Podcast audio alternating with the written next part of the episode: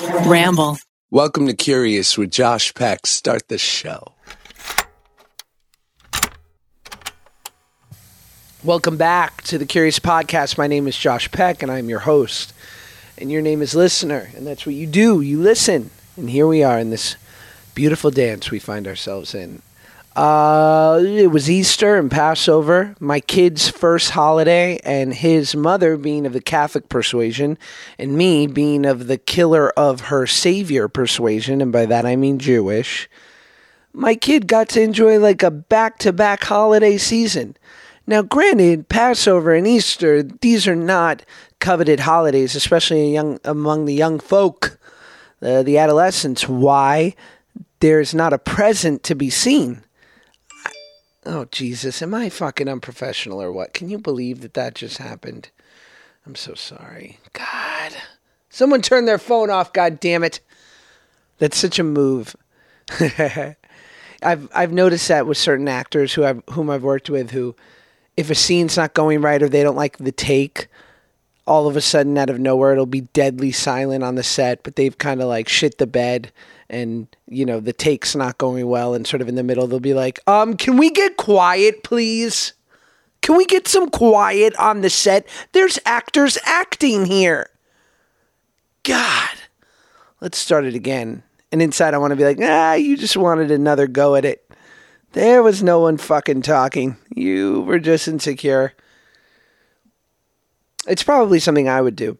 Nevertheless, yes, my son, he got to enjoy dual holidays. And I guess Easter wins because of the whole, ah, the Easter eggs and whatnot. And, you know, it's fun to search for things. But then, conversely, and interestingly enough, you know, Passover, we've got the whole, hey, let's hide a piece of matzah and the kid who finds it gets 20 bucks.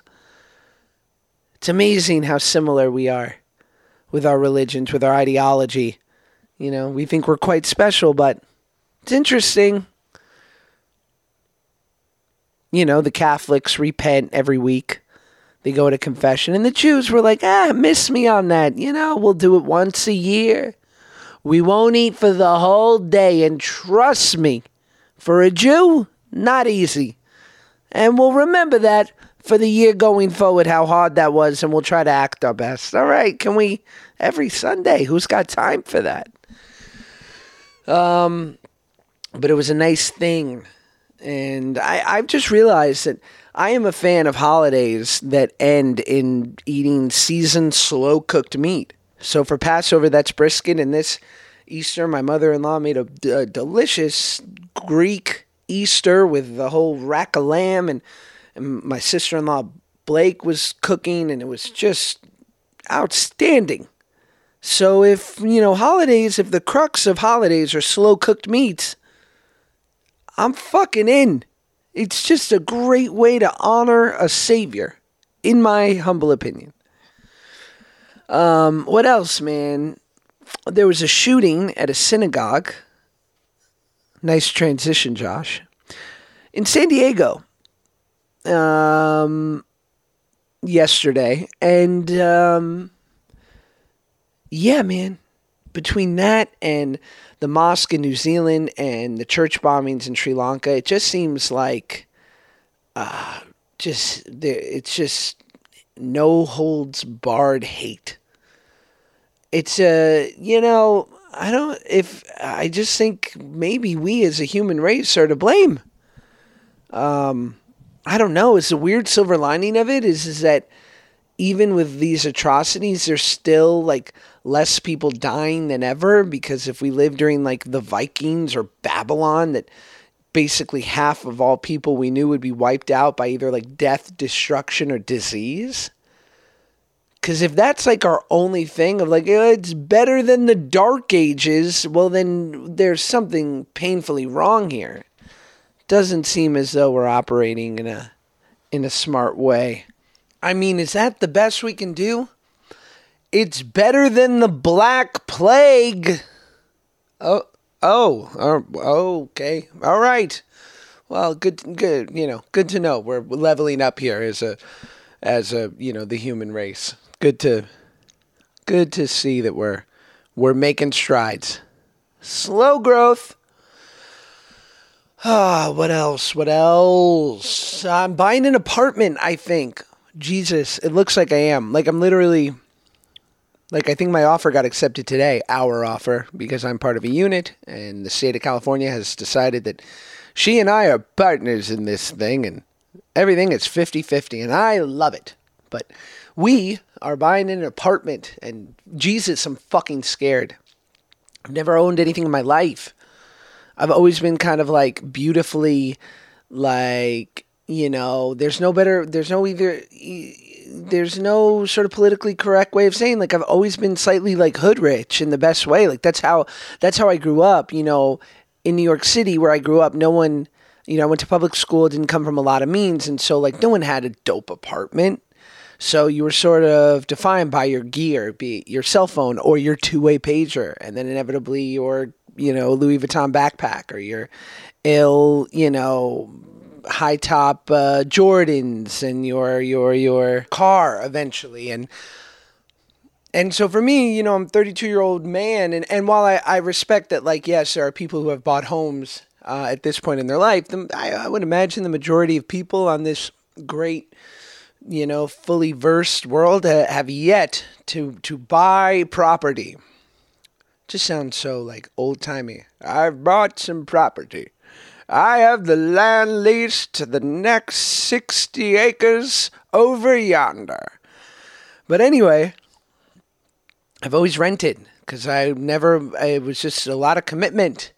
And the idea of mortgages and defaulting on mortgages and inevitably having to like sell all your stuff to pay your mortgage. And then you, you know, and then the sheriff comes cop style to, you know, pull you out of your apartment and you've got to like squat there because you, you can't afford to make your payments, but you can't afford to leave. Where are you going to go? But I guess I'm I'm abandoning all that to to be a responsible adult, not throw money away on rent, and invest in my home with my wife at a very reasonable price tag. This is not uh, going to be our forever home, and this is not our crib's home, but it's a wonderful three bedroom apartment in Los Angeles, California, and that's all the information you're going to fucking get, you psychos. So don't try to stalk us, because I don't own a gun, but uh, my, uh, I'll tell you what, my trigger finger is itchy to call 911. I'm dying to call the uh, the law enforcement to put my tax dollars to work to protect me. And I sleep with bear spray and a machete. So you don't you don't try me. All right? Anyway, plus my building's got full fucking security, all right? So don't get any ideas. Human security. This isn't a locked gate. This is, they are armed with pen and paper to take notes if there's an incident. It's called an incident report. And let me tell you, they're thorough. So, yeah, I'm terrified. I bought some candy corn. It's like a kettle corn type thing. You know what it is. At the farmer's market the other day, and I'm just eating it obsessively today because I think I'm going to buy my first property and oh my god it's so scary. But you know what? It's like this is the natural next step. This is what adulting looks like. It's time to grow up josh. Get it together. God man you have a child. So yeah this is it pretty nervous but i'm sure it'll be great because it's always great and i'm not like a fucking kook it's not a I'm not buying a mansion next to the kardashians yet. But for now, we're doing it up. There could be a renovation involved, okay? To have to learn about all that stuff. Not like your boy's ever to be swinging a hammer. The only thing I swing is a microphone up to my mouth to make money. This is how I make money. By talking, running my little my little voice box for you listeners. I'm not a am uh, not a manual labor type. My body's not made for that. I'm more of a razzle dazzle uh, uh, dog and pony show type of guy. You know? This is how I pay for what will, I'm sure, be a a really nice oven range. Is that what they're called? A range? Probably probably gonna have one of those sneaky microwaves that are expensive that don't like live on top of or like above the oven, but it's actually like hidden, like it's like a drawer and it's super low, probably too low, but it looks dope because it like fades into the cabinetry. So you sacrifice the fact that you're like, this actually is not, this doesn't make sense. It's not smart, but it looks ill. So I'm down to A, be inconvenience and B, pay triple what it should cost. I really want an espresso machine. Forgive me, guys. I have my bougie moments, and that would be dope. Like some ill, like, do I want a macchiato or do I want a cappuccino? You decide. Sick, you know, built in coffee machine. We'll see. I don't know. I work hard, man. I got to be able to enjoy this shit. And you know what? It's not all about me. It's going to be about my wife and my son, who will like have a beautiful place to live and room. And we're kind of look. I'm I'm sitting in my my son's room right now, recording the podcast. This is crazy. I need a small office space, and sure, our third bedroom will really just be a guest room with a desk, but I'm calling it my office if no one's staying over. And you better believe I'm going to be in there late at night, probably playing computer games, but I'm going to tell my wife that I'm writing. So she doesn't yell at me. Um, today's show Neal Brennan, brilliant comedian, brilliant guy, a hero of mine. I don't know, like that sounds weird, hero. I just really respect the guy. He's incredibly smart and affable, and I think I was like intimidated by him because he's so smart and so funny that I was like, I don't belong in his ether. But the the reality is, is that he, he couldn't have been cooler and and wrote me back on the Instagram almost immediately and had me over to his home. And um, I just learned so much from him. And it, it's one of the, the great pleasures of, of getting to do this. Um, so yeah, check out his special three mics. It's one of my favorites, and enjoy this episode with Neal Brennan.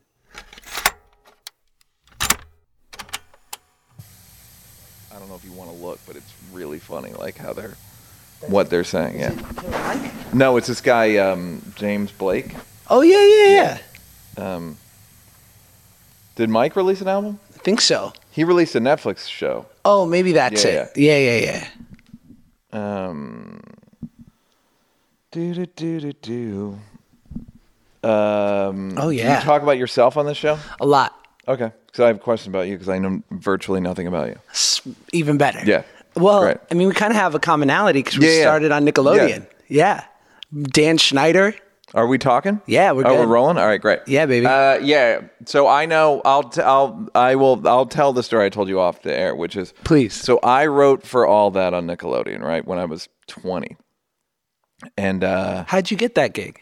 I got it because I was working for a casting director who was casting an MTV pilot called Singled Out Of course. and uh, and so I ended up writing for Singled Out on the pilot, and then uh, the they were starting all that like in the same office like space, and uh, so I started talking to Dan Schneider, one of the EPs, and I pitched to be a writer for all that, and I ended up not. They didn't take any of my. They didn't. I didn't get the job, but they took one of my ideas.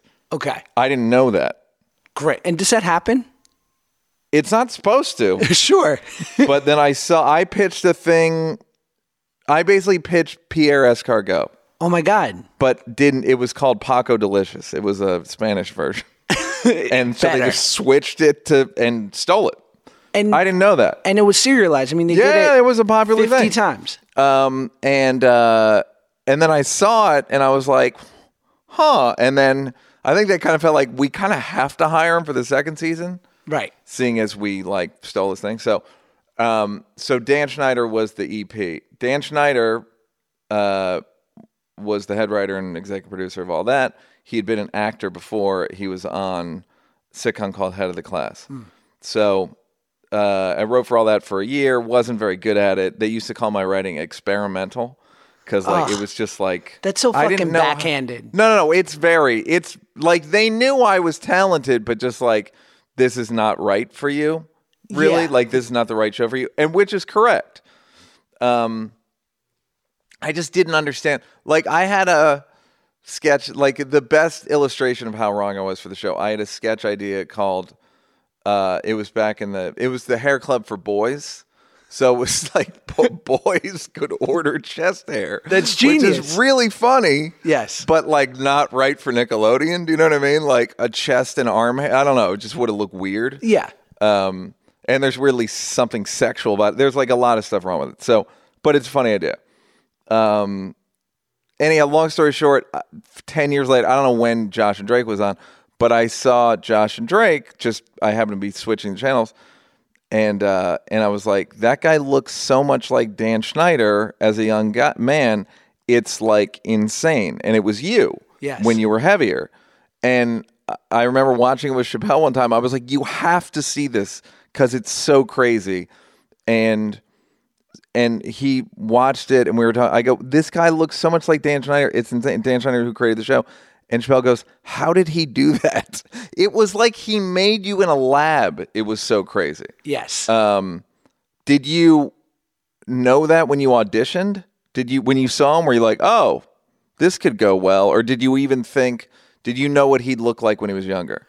You know, when I started working in the 90s, it was like the era, like the 80s and 90s of like the token fat kid. You need a fat kid. Mm-hmm. Yeah. For either the best You still friend. do. Kinda. Yeah. Yeah. It's Or- a valuable like it's a valuable note in comedy. yes. Like and, it's yeah. and it seemed like on all that, like Kenan was heavier set, Mm-hmm. or they had like Danny Tamborelli. And so when I auditioned for the Amanda show, which was how I met Dan, I just figured I got a look they might like. Right. And then, funny enough, in watching and meeting Dan and seeing his sort of rhythms and that mine were similar, I'm like, oh, there's a total sort of mirroring here. Were you on the Amanda show? Yeah. Okay. So I booked the Amanda show and I sort of got forced upon Dan because he didn't want me on the show. Right. But the president of Nickelodeon, who had gotten Was hip it to Kevin me, Kay or Albie. Albie? Yeah.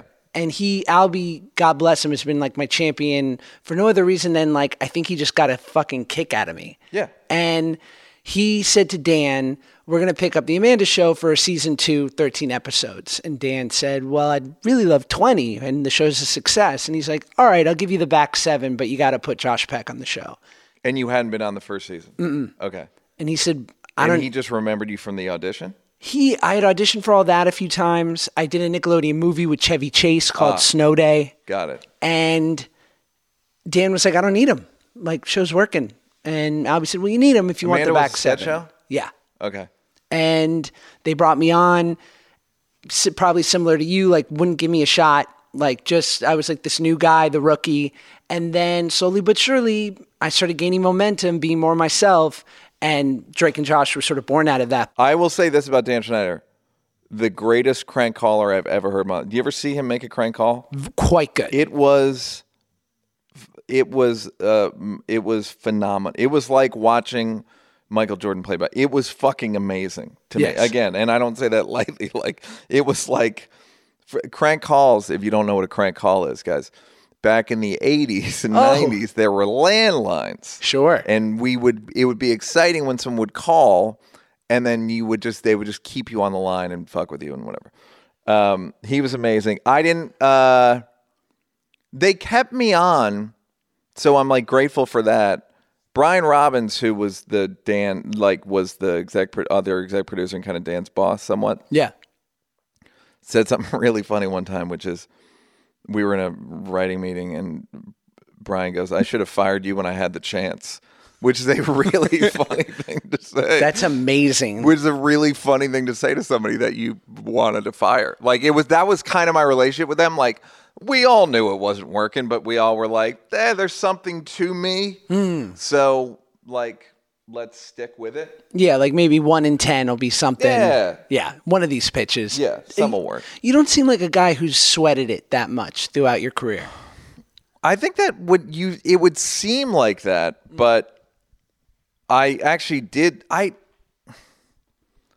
there was always a generalized worry, but I'm cleaning my glasses if you can hear that. Um, there was always a generalized worry about career stuff, but I also I always felt like this um like I always felt like ah it'll I, I just felt like it would work out somehow like i always felt like it'll work out. I don't and I don't know if it was entitlement or like something cosmic or something, but like it always felt like ah, it'll be all right. Like and I just spoke to a friend of mine who just long story short, but he lost his partner, writing partner, whatever, and I said like, look, man, you're like go through the pain of what you're going through, but just don't worry about your career cuz your career will be fine. Like I like I kind of tell I feel like that's a good way to think of your career so you don't take jobs out of fear. I took jobs for money, but not many.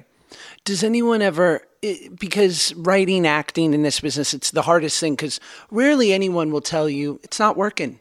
Yeah, yeah. Maybe no one. uh. Yeah, there's a. Steve Martin said, uh, "Your career's over for a year before you even realize it." Fuck, man. Yeah, I mean it's so chilling.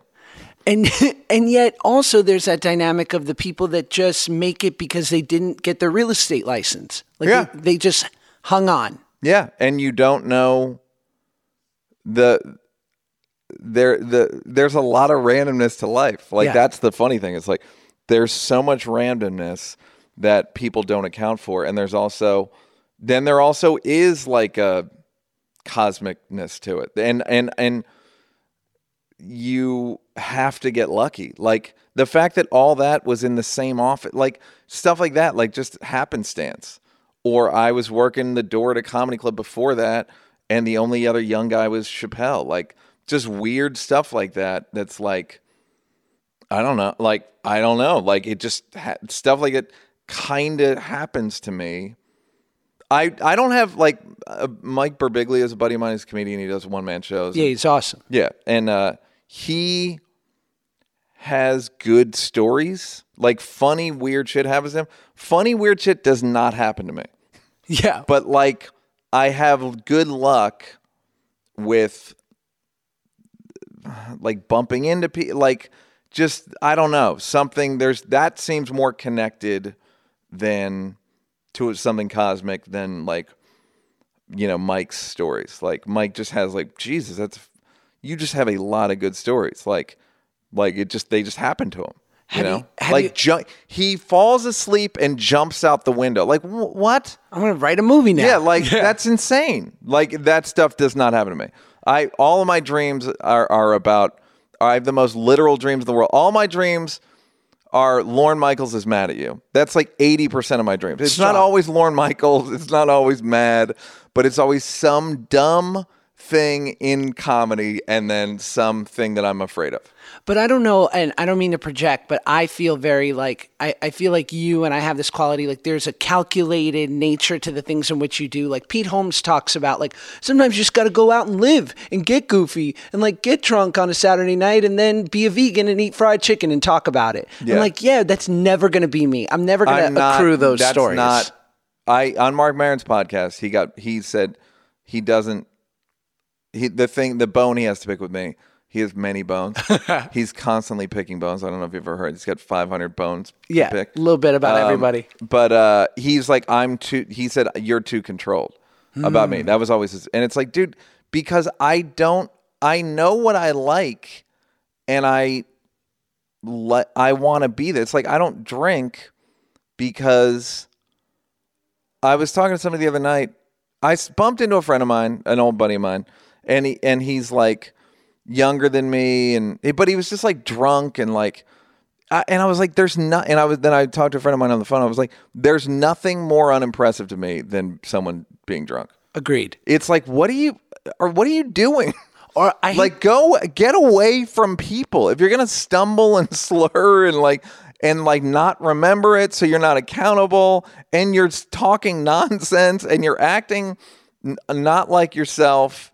And why would I want to be near you? yes. Uh, and uh, so I like drink like three beers a month, maybe. Like I drink a little bit, but like not. I don't get drunk at all because I like my personality and I want to be aware and I want to be like present and I want to contribute to the conversation. And I would be terrified of people's judgment if I was drunk all the time or drunk even a little bit. I hate that it's even an acceptable excuse. Well, they'll be like, "Yeah, he was out of hand, but he was, you know, he drank too much," and I'll be like, "No, he's 30. Like Yeah. that's not okay. Like we're Yeah. not at fucking Iowa Yeah, State you're still University. finding your footing with with beer or Yeah. with alcohol. Like, what do you? Clearly, something's wrong. I now, having said that, there are people who just love the feeling of it. I don't love the feeling of it. I it it's a depressive to me, and I just I don't I like stimulants. Like I don't Yeah. like like feeling wobbly, and I'd rather be like direct and and uh, cogent and alert. I remember, And it could be hypervigilance. It's like I like yeah.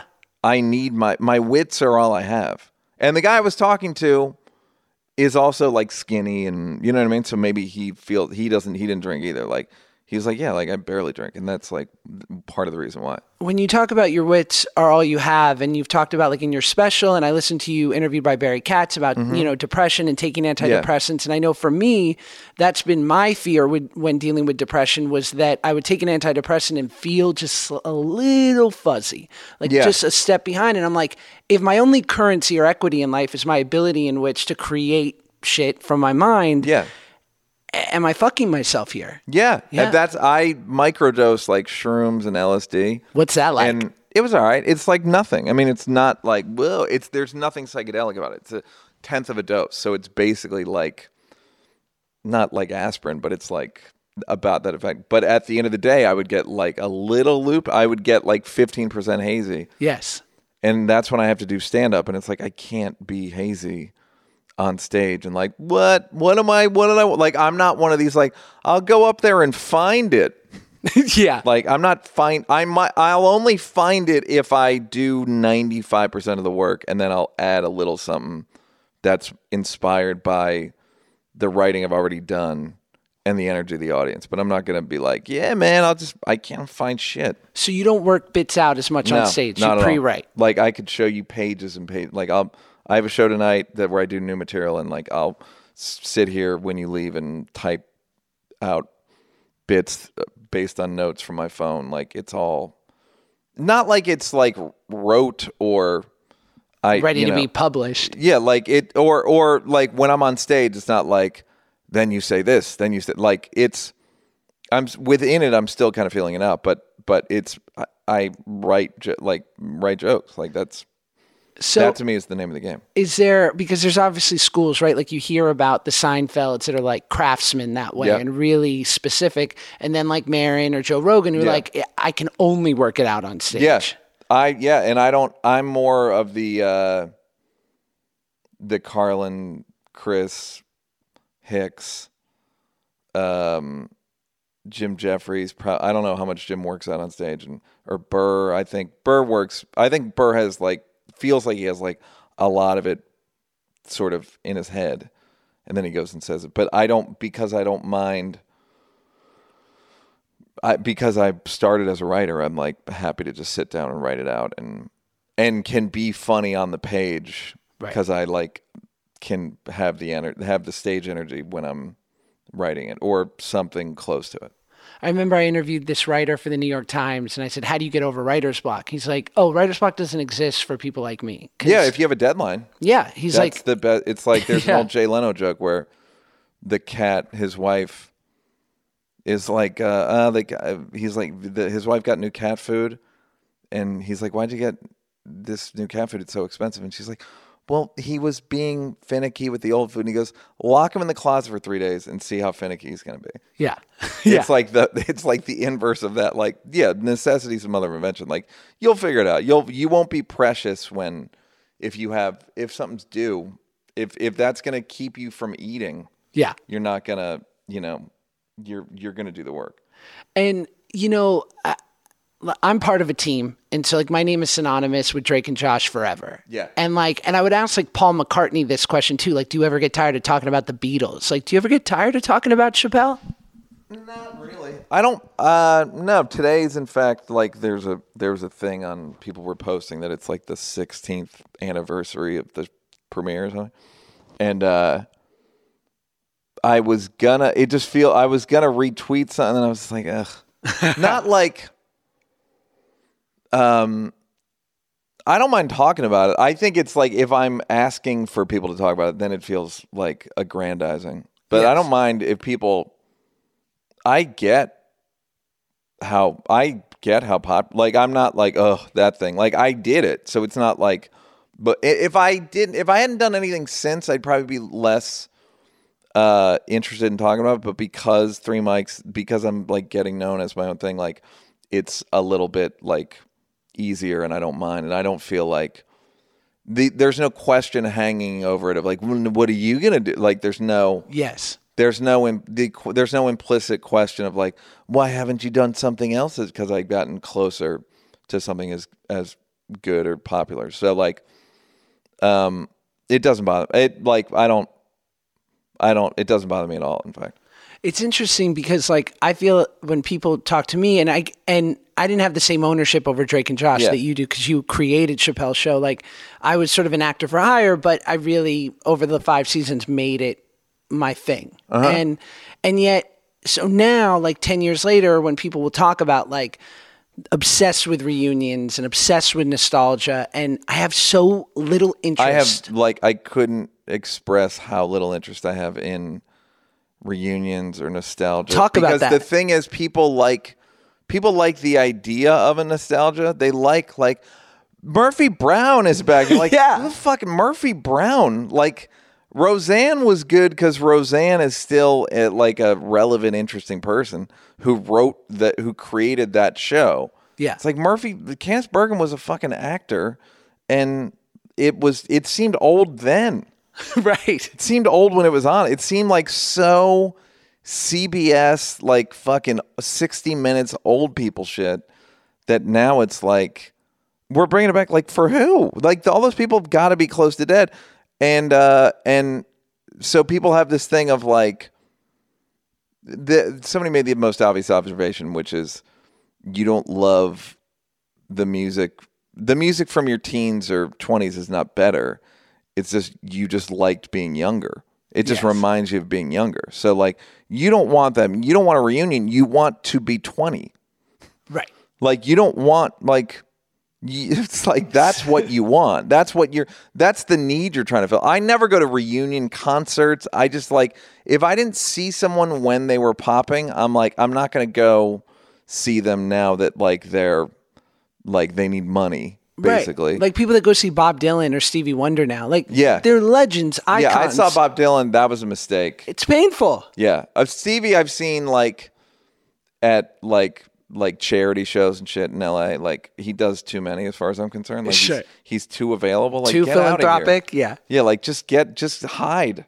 I'm like, s I my favorite Stevie Wonder story is when he was on Howard Stern and he was like, I need a drink or something. And he and he's like, What do you want? You want a water? He's like, well, you got cranberry juice? And Howard just says, A lot of sugar in that, Stevie. like, Howard's worried about this the sugary drink. yeah, um, yeah. Like uh, so I don't I. I don't mind guys like Bob Dylan or Stevie Wonder. Like I won't see Bob Dylan and I won't see like Paul Paul Simon or McCartney. I'm like curious about, but uh, I would never go to like see who's like a reunion, a band that broke up and then got back together. That's like young Journey or I mean, I'm talking about like at the drive or whatever, like any the Pixies. Like I just don't fuck with like unless I was with you then. I can't. Even if I came around to you afterward, it's like nah, I don't want to see old. It's like that. It just feels wrong. and this feels like it's pulled from like a Pinterest board, but it's the the saying like, Oh, you want the old me because you're still the old you. Yeah, yeah. But- yeah, it's the same. Yeah, And the I- same idea. And I love, you know, Seinfeld has that great thing about like it's never. I won't do a reunion because it's ne- it, it'll never even be better than our worst episode. Yeah, it's the wrong reason. Is it ever good? it's good? the wrong reason for the reunion. It's like or like the comeback. I'm obsessed with the comeback and the com- and then it comes as like you were the only ones. Yes. And also just accept missing somebody. Hmm. It's like just we don't have to exhume everything. Just fucking miss them and like and remember them how they were instead of like we're gonna do it again and like I will never like that's not that'll never happen. It's also like I, like me and Dave did SNL, like you know, like there there's like little glimpses. I just I think it's I also think it's corny to do shit for applause or nostalgia. It's just the wrong yeah. it's just the wrong I just don't see entertainment as that. I do uh, like stand up shows at colleges now, and because I you know built this social media presence and and it's good scratch, easy. And I always say like, and I, I use a moderator for half the show, and I say, listen, I know what the people want, and I know they want to hear about Drake and Josh. I Yeah. said, but I said. What they don't know is I've got like 10 other stories about movies or TV shows that I've done that are actually great. They just weren't as popular. Right. And I said, trust me that if we spend half an hour straight talking about Drake and Josh, 15 minutes in, the kids are going to get fucking bored. And Yeah. they always do. And Yeah. I'm like, I'll give them a little in the beginning and a little at the end, and they'll be satisfied. Yeah. But they don't know what's best for them, and they need me to decide. Yeah. And like, because they'll be like a kid who'll eat like 10 candy bars and throw Yeah. up after. And they don't know what they. Yeah, somebody was saying. Yeah, people think they want. Like it's like yeah, friend. It's yeah. I can't even want to tell that story, but like yeah, people think what they want something. And it's like no, you don't want that. Yeah. trust me. Like, like how did you lose weight and how did you keep it off? That's my biggest question for you. Because Um, people never keep it off.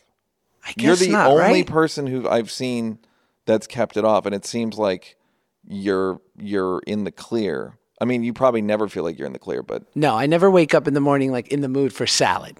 I always Yeah. want French toast. Yeah. But you know, I it, it's sort of a basically I was fat because I had such an uncontrollable childhood and I was, you know, never knew my pops, single mom, she was the best, but you know, a lot of financial worry Yeah. and discomfort. So I think it was my ability in which to control the situation. Yeah. And it was sort of my first foray into like numbing or anesthetizing my feelings. And chocolate and sugar is like the easiest crack for a kid. Yeah. And so I didn't eat like my friends. And then I got healthy around 17 or 18. And I was like, wow, I feel good and I can get a girlfriend now and I look good, but I don't have my medicine anymore. So then it became drugs and alcohol. oh, great. And then For I- how long? Five years. And I'm just lucky that like I did it before camera phones. And I was being a total cliche and fucking up and and then finally I got sober and I got into 12 step and that's been my life for the last almost 11 years. And so for me it's just a matter of like A I'm vain and like B I didn't want it to limit me as far as my work went because it felt like the fact I could only do a, a, a set number of roles. Yeah, And yeah, and I just realized that I can't do anything normally. yeah, And so the jig is up. Like I could eat, but it's like I'll never be able to do it with impunity again. yeah. What do you do about like, say, cranberry juice? Now, what do you do about uh, like what do you do? You eat dessert? Do you like? I eat dessert watch it, or every do day. You, do you? Are you? Does it? Is? Can you still eat kind of a lot and be in good shape? Yeah, I work out every day. I'm like big on that. Um, and then yeah, I mean, I I I regret something I eat every day, but I live with it and I try not to overly obsess. Yeah. But you don't seem like a guy who's ever had to worry about that stuff, or is it the I mean, inverse? You'd be surprised. Like I don't people I don't I'm I don't have a big I just don't have a big appetite if that makes sense. Like I'm just not I've had girl my girlfriend uh she eats like a lot. I've had exes that eat a lot that are in good shape. Yeah. They just burn more. I'm just not that hungry. right. Like just generally speaking, it's not like I'm you know, I'm a fucking I'm like and I have could eat sugar for every meal. What? But what's that like? Not being that hungry? Because I don't know. Uh, I'm fascinated. You're just not that. Hu- it's just it's like the absence of not like I'm not hungry. I'm just not that hungry. right. Like so, I could. I don't eat for the first four hours when I wake up. Like I'm just not hungry, Yeah. and then I eat lunch. Like I have salad pretty much every day. I'm and then- fascinated. and then I'll have like dinner, but nothing massive. I it, yeah, it's it's so interesting to me when people say like, "Oh, I forgot to eat dinner." And Yeah. I'm like, "What's that like?" Yeah, Yeah, it's just a different thing. yeah. I mean, some people are just not interested. Like Chappelle is not interested in food. It's just he's never been interested. You ever have you ever spent time with Chappelle and been like, "Hey, he's smoking a little a little much"? like, every single time I'm with him. I mean- I, it's like hard to. Well, now the fact when cigarettes are the fact that anyone still smokes cigarettes is so crazy to me. yes, And he smokes so many cigarettes. like two three packs a day. Yeah, it's like. it's insane. So it's like, I I it's like going to uh I like specifically will wear shittier clothes around him because I know that they're gonna stink like cigarettes at the end. Like you, I feel like I might as well throw these away Yeah. because it's so gross. Chappelle and Johnny Depp are they the only two to ever smoke on the actors studio? Oh, I don't know. They Probably. might be. But yeah. it's it's so funny as an outsider, and I met Chappelle when I was nine on a show called Fox After Breakfast. Right. And he was like, must have been 22. I think this was like, yeah, it's, it was like 97, so it's before Half Baked. Yep. And he just couldn't have been lovelier. And I remember, and I was doing stand up as a kid. Oh, and I remember they kind of introduced me to him as like, oh, he's a young kid stand up. And I could see that look across his face, like, the fuck? Yeah. And yet he couldn't have been, he was like, all right. Yeah. and I was like, even at like nine or however old I was, I was like, thank you for not fucking clobbering Oh me yeah, in because this he moment. started when he was fourteen, so he's Right. not gonna. He understands the impulse from the kid's point of view and from the point of view of like the rolling your eyes, just like you must get a lot of social media propositions in terms of like, bro, we should work together. oh, yeah. Like I get those every day. Like on what? Like wh- what are you talking about? Right. Like, what, what are we going to do? I, we're not in this. This is not the same because we're in the same place. Yeah. The, we're on the same app. yes. There's the end of our of our similarities. Like, and the the idea of the cold emailing people or DMing people.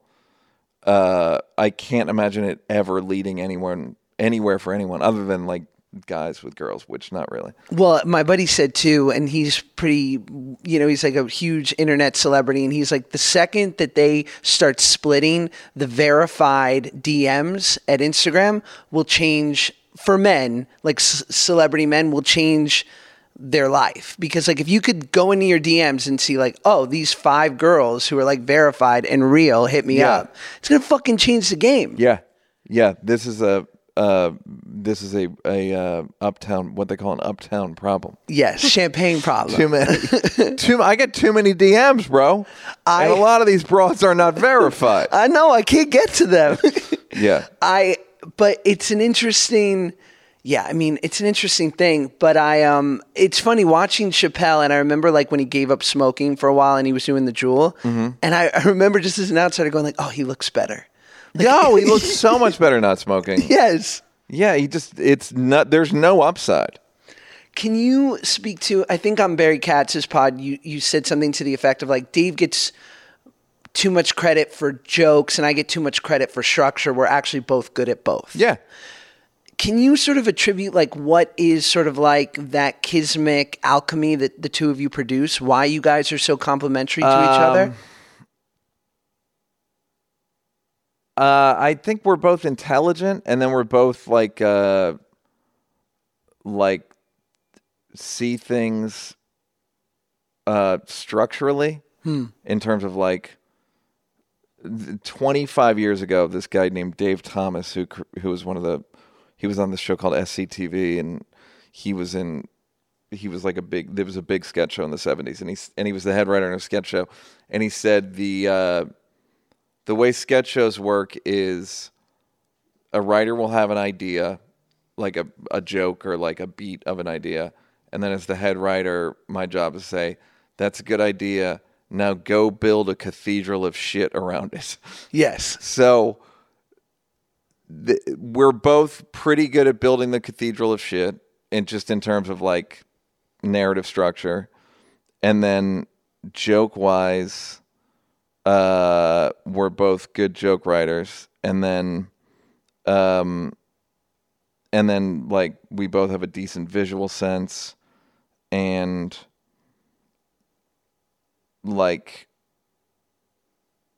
like the a good example would be like for Rick James, he was like, we should do all the reenactments in like a black cyc environment.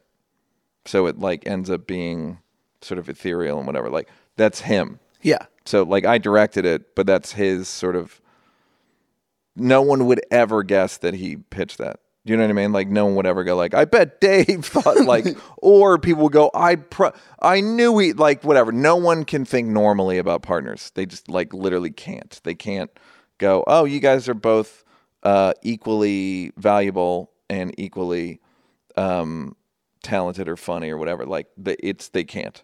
They just refuse. Well, it's like the Coen brothers, right? Like we always assume that one directs and one writes. Right. Like we can't imagine that they're both directing. and Yeah, somebody both asked me breaking yesterday how me and. Dave wrote, and I was like, I type, turn the turn the computer. He type, turn the computer. I people can't believe it. Like people, especially because his reputation now as like Paul Bunyan, who just walks the earth and smokes cigarettes Yeah. and talks like, but yeah, we just like would sit in a room together for days, hours, weeks, months, years. Like, like I can't explain to people how well I know the guy. Like it's impossible. It's like you can't. I think I probably know him better than his wife. Like I'm not even kidding. Like Sure. where people are like my. He was doing a show in Vegas with uh, John Mayer and my brother, sister, nephews, and they're like, "Do you think you get us tickets?" I was like, "Yeah." Like I can't. Can I get you like? I can't even explain to you how well I can get you, how easily I can get. Like I can't. It's One like- text. It's not. It's like I. It's almost telepathic. Do you know what I mean? Like yeah. um. So. So yeah. So so yeah. So that's the the um. The. He's like a fucking smart dude. Like you know, he seems like it's all. Uh, instinct and feel and all that stuff and improv and it it is but he's also no one's read more books about comedy than him Right. which people would never believe like no one's like also his dad was the first black student at Brown University. Like he's from incredibly smart people. His pa- his mother started like one of the first African American studies programs in America like like from like academics. So Yeah. so it's it he may look like he's made of rubber but like it's he's a he's a he's like a basically like an intellectual Well, we want to. he's the first person in his family to not go to college which in a black family is fucking impossible right. like no everyone in your black family went to college And undoubtedly and the you richest. didn't okay Yeah. like that's impossible But it's you know people I think especially because it's so subjective any sort of artistry and what I like you're allowed to hate and vice versa Mm-hmm. Yeah. they want to believe that there's like this magic to it and that because the barrier of entry is so fucking low too low Yeah. sometimes in my opinion when someone's like oh I'm you know like I'm, I'm well that's the that's the instagram dms we should work together it's like you no no you No. don't just because you see me yeah doesn't mean that we have the same talent level or the same career play or like yeah no one's dabbling in piloting or fucking law. of course that, no yeah, one's no, dabbling actually, in medicine LA is the only place where people will move here to do the job having never done the job. Like if they said I'm going to move to Silicon Valley cuz I've always liked computers and you go like you know how to code and they're like I'll figure it out. Yeah. Like no dude, you got to figure it out before you move. get your zeros and But ones people together will move here not knowing anything, and I'll, I'll figure it. I'll get to the okay. That's not really how it works, but okay, cool. Yeah. that's what I li- actually like about the Disney and uh, Nickelodeon universe is like all these. Timberlake was talented when he was ten. And like, and Britney Spears, Christina Aguilera, and Ryan Gosling, and you, and fucking Kenan, and and like literally on and on and on and on and on. It's not like, you know, even Ariana Grande, all these people, like, Yeah. since you were little, like monsters, Yeah. you've been like good, and it lets people know, like, no, this is not just some like pick it up shit, and and even the people it looks like they can just pick it up cannot just pick it up. So is can you speak to a specific thing where in working with Dave where like he helped you to realize something that you just couldn't see from a writing standpoint or comedic or whatever it was where on your own you might not have realized that and his way of looking at things sort of opened up something for you. I don't know if it was more uh, creative. It was more about uh, racial stuff. Like hmm. that's the big. That's the kind of the insight. I mean, there's comedic shit that's like the guy's like out of his mind funny. Like it's like he's so funny. Yeah. Sometimes me and Rock will watch him and just be like, Jesus Christ, like, like, okay, like what?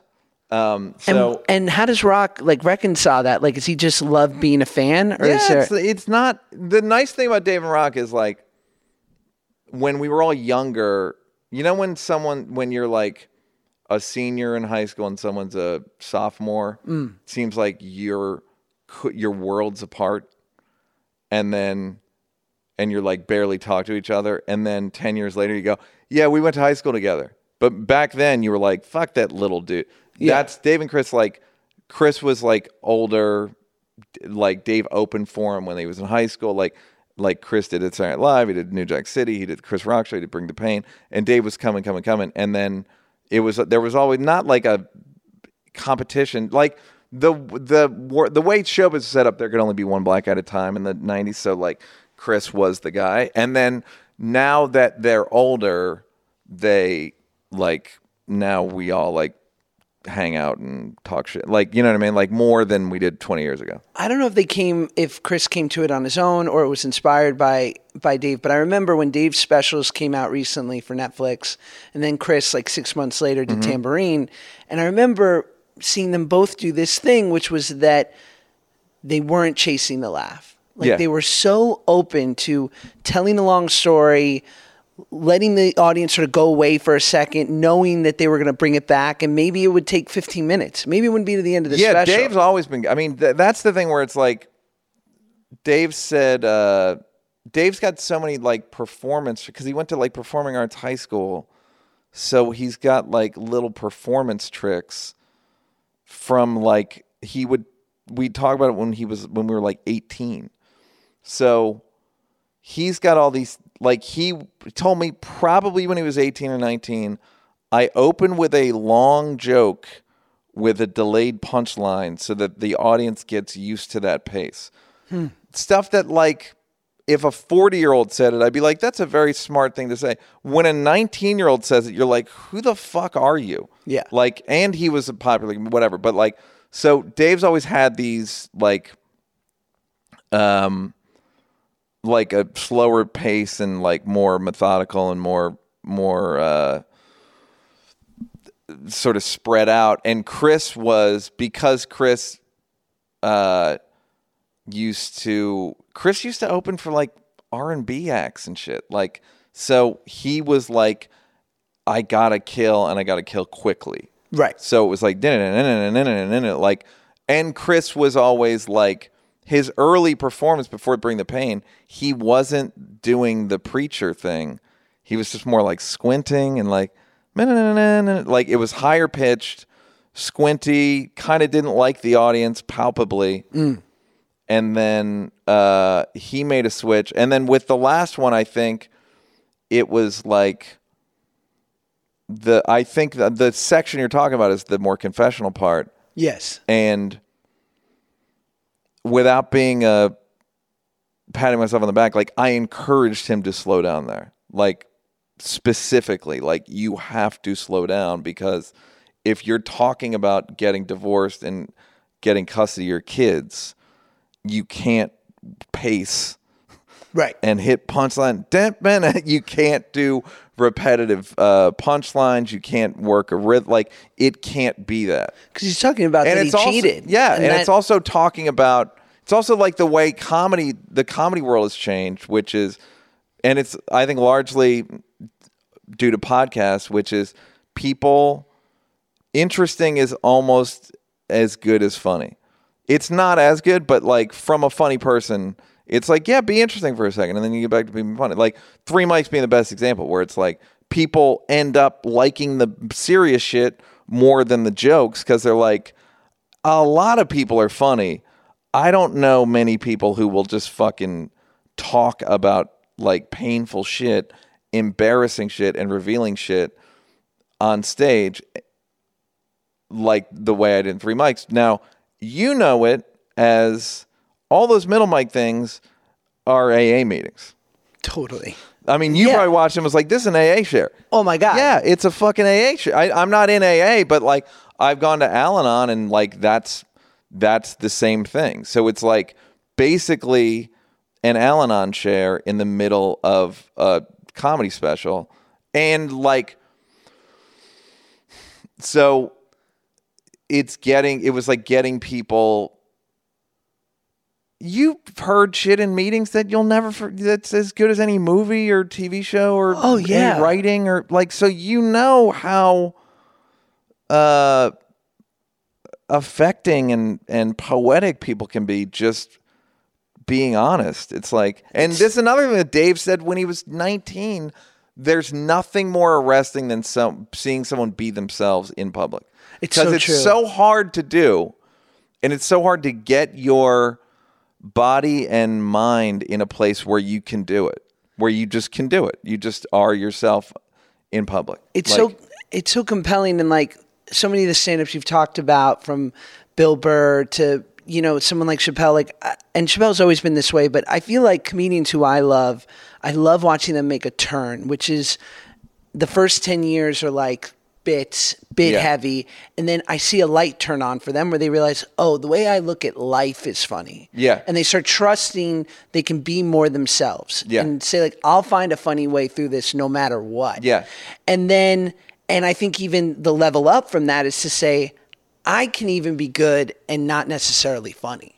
Like, I don't even need to be funny. And like, it's true. Like, I wonder if the serious parts of Three Mics would have been as powerful if you didn't have the one liners. No, because it would have been. It would have just been like, "Fuck this." A like, one-man show. about this guy. Right. Like I. This is some guy. Yes. It's just some like showbiz, uh, biography. Like I don't know. But I, I agree. Like I did find those, and it's similar. I mean, not similar, but like I think that's why Jeff Ross is having so much success with his special because it, it was again. He said, I felt like you watch a lot of these big specials on Netflix, and there's like a separation because it's in front of 2,500 people, and he's like, I wanted there to feel like a home interaction feel that it's this little club. It's at the, cellar one with our the friends. Bumping Mics one? Yeah, Yeah. and like because it's sort of redefined. And similarly with Three Mics, you said I can't do what everyone else is Yeah, doing. it's just not going to make a difference. It's like there's too much content. Like I said on Twitter the other day, like at this point, in there's so much television, there's so much media that it's basically a hot dog eating contest Mm. For the for the audience, and we are hot dogs. yes. So like all you can hope to do is just be have them regurgitated. Like you just have them maybe they throw it up a little bit. That's all you can hope for is just a little bit of fucking uh, what my Jewish friends call spilkus. Somebody, a buddy of mine the other day was like, I just sold a show. I was like, to who? He's like, Walmart. I'm like, what? Yeah, wine. Fuck it, wine. Like my two things are like why. yeah.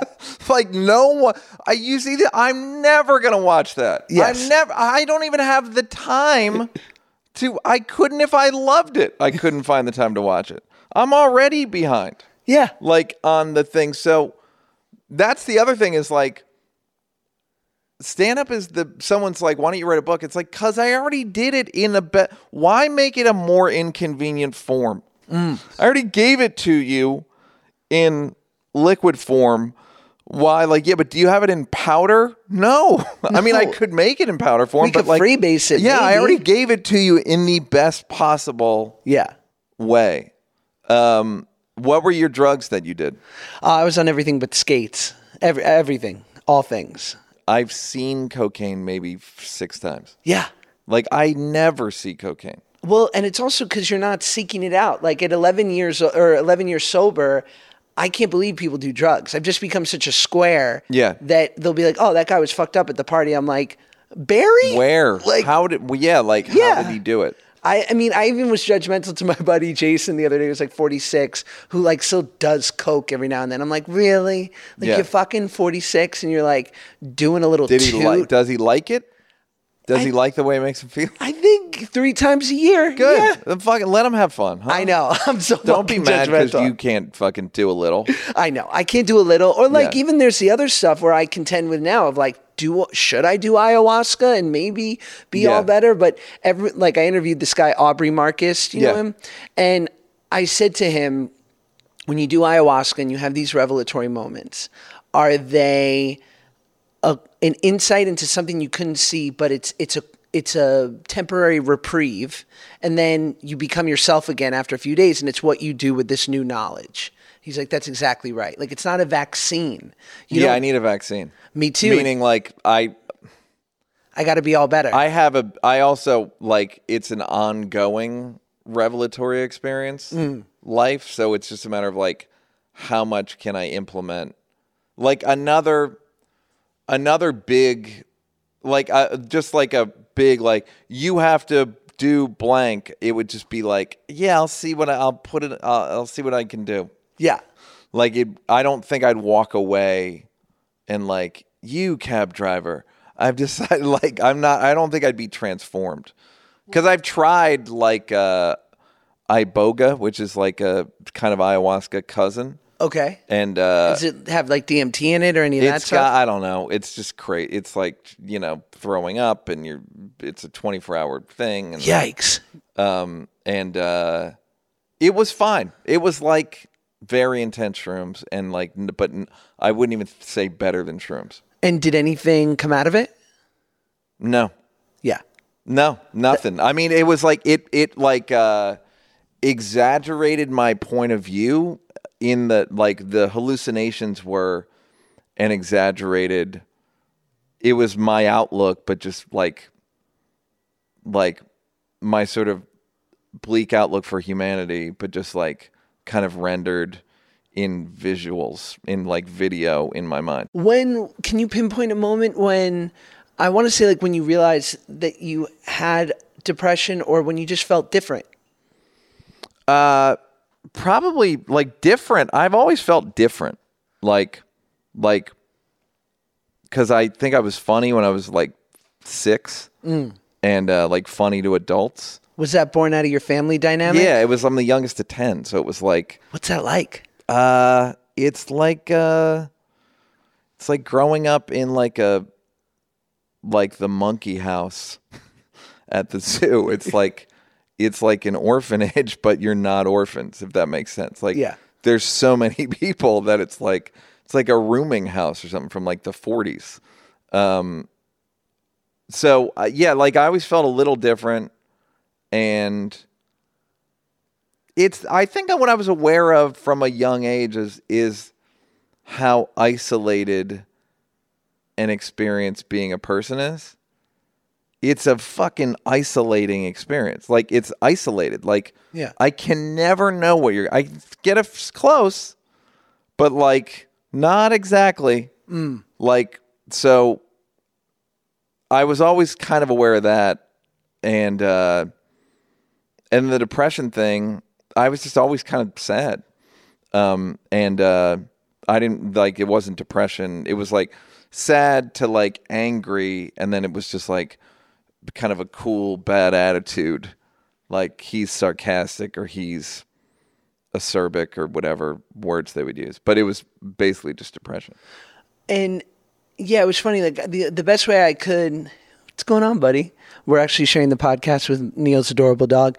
Um, I remember the best way I could describe it was I felt as though I wasn't. I didn't have enough armor to deal with life. Like when they you were born, they gave you a suit of armor, and mine was just missing pieces, and that.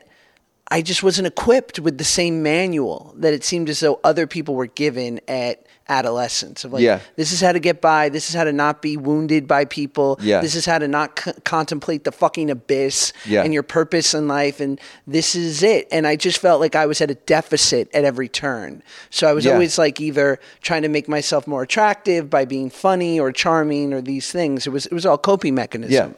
I mean, it's mostly a coping mechanism. Most, I mean, like the, the, I remember the first day of like, I guess it was kindergarten.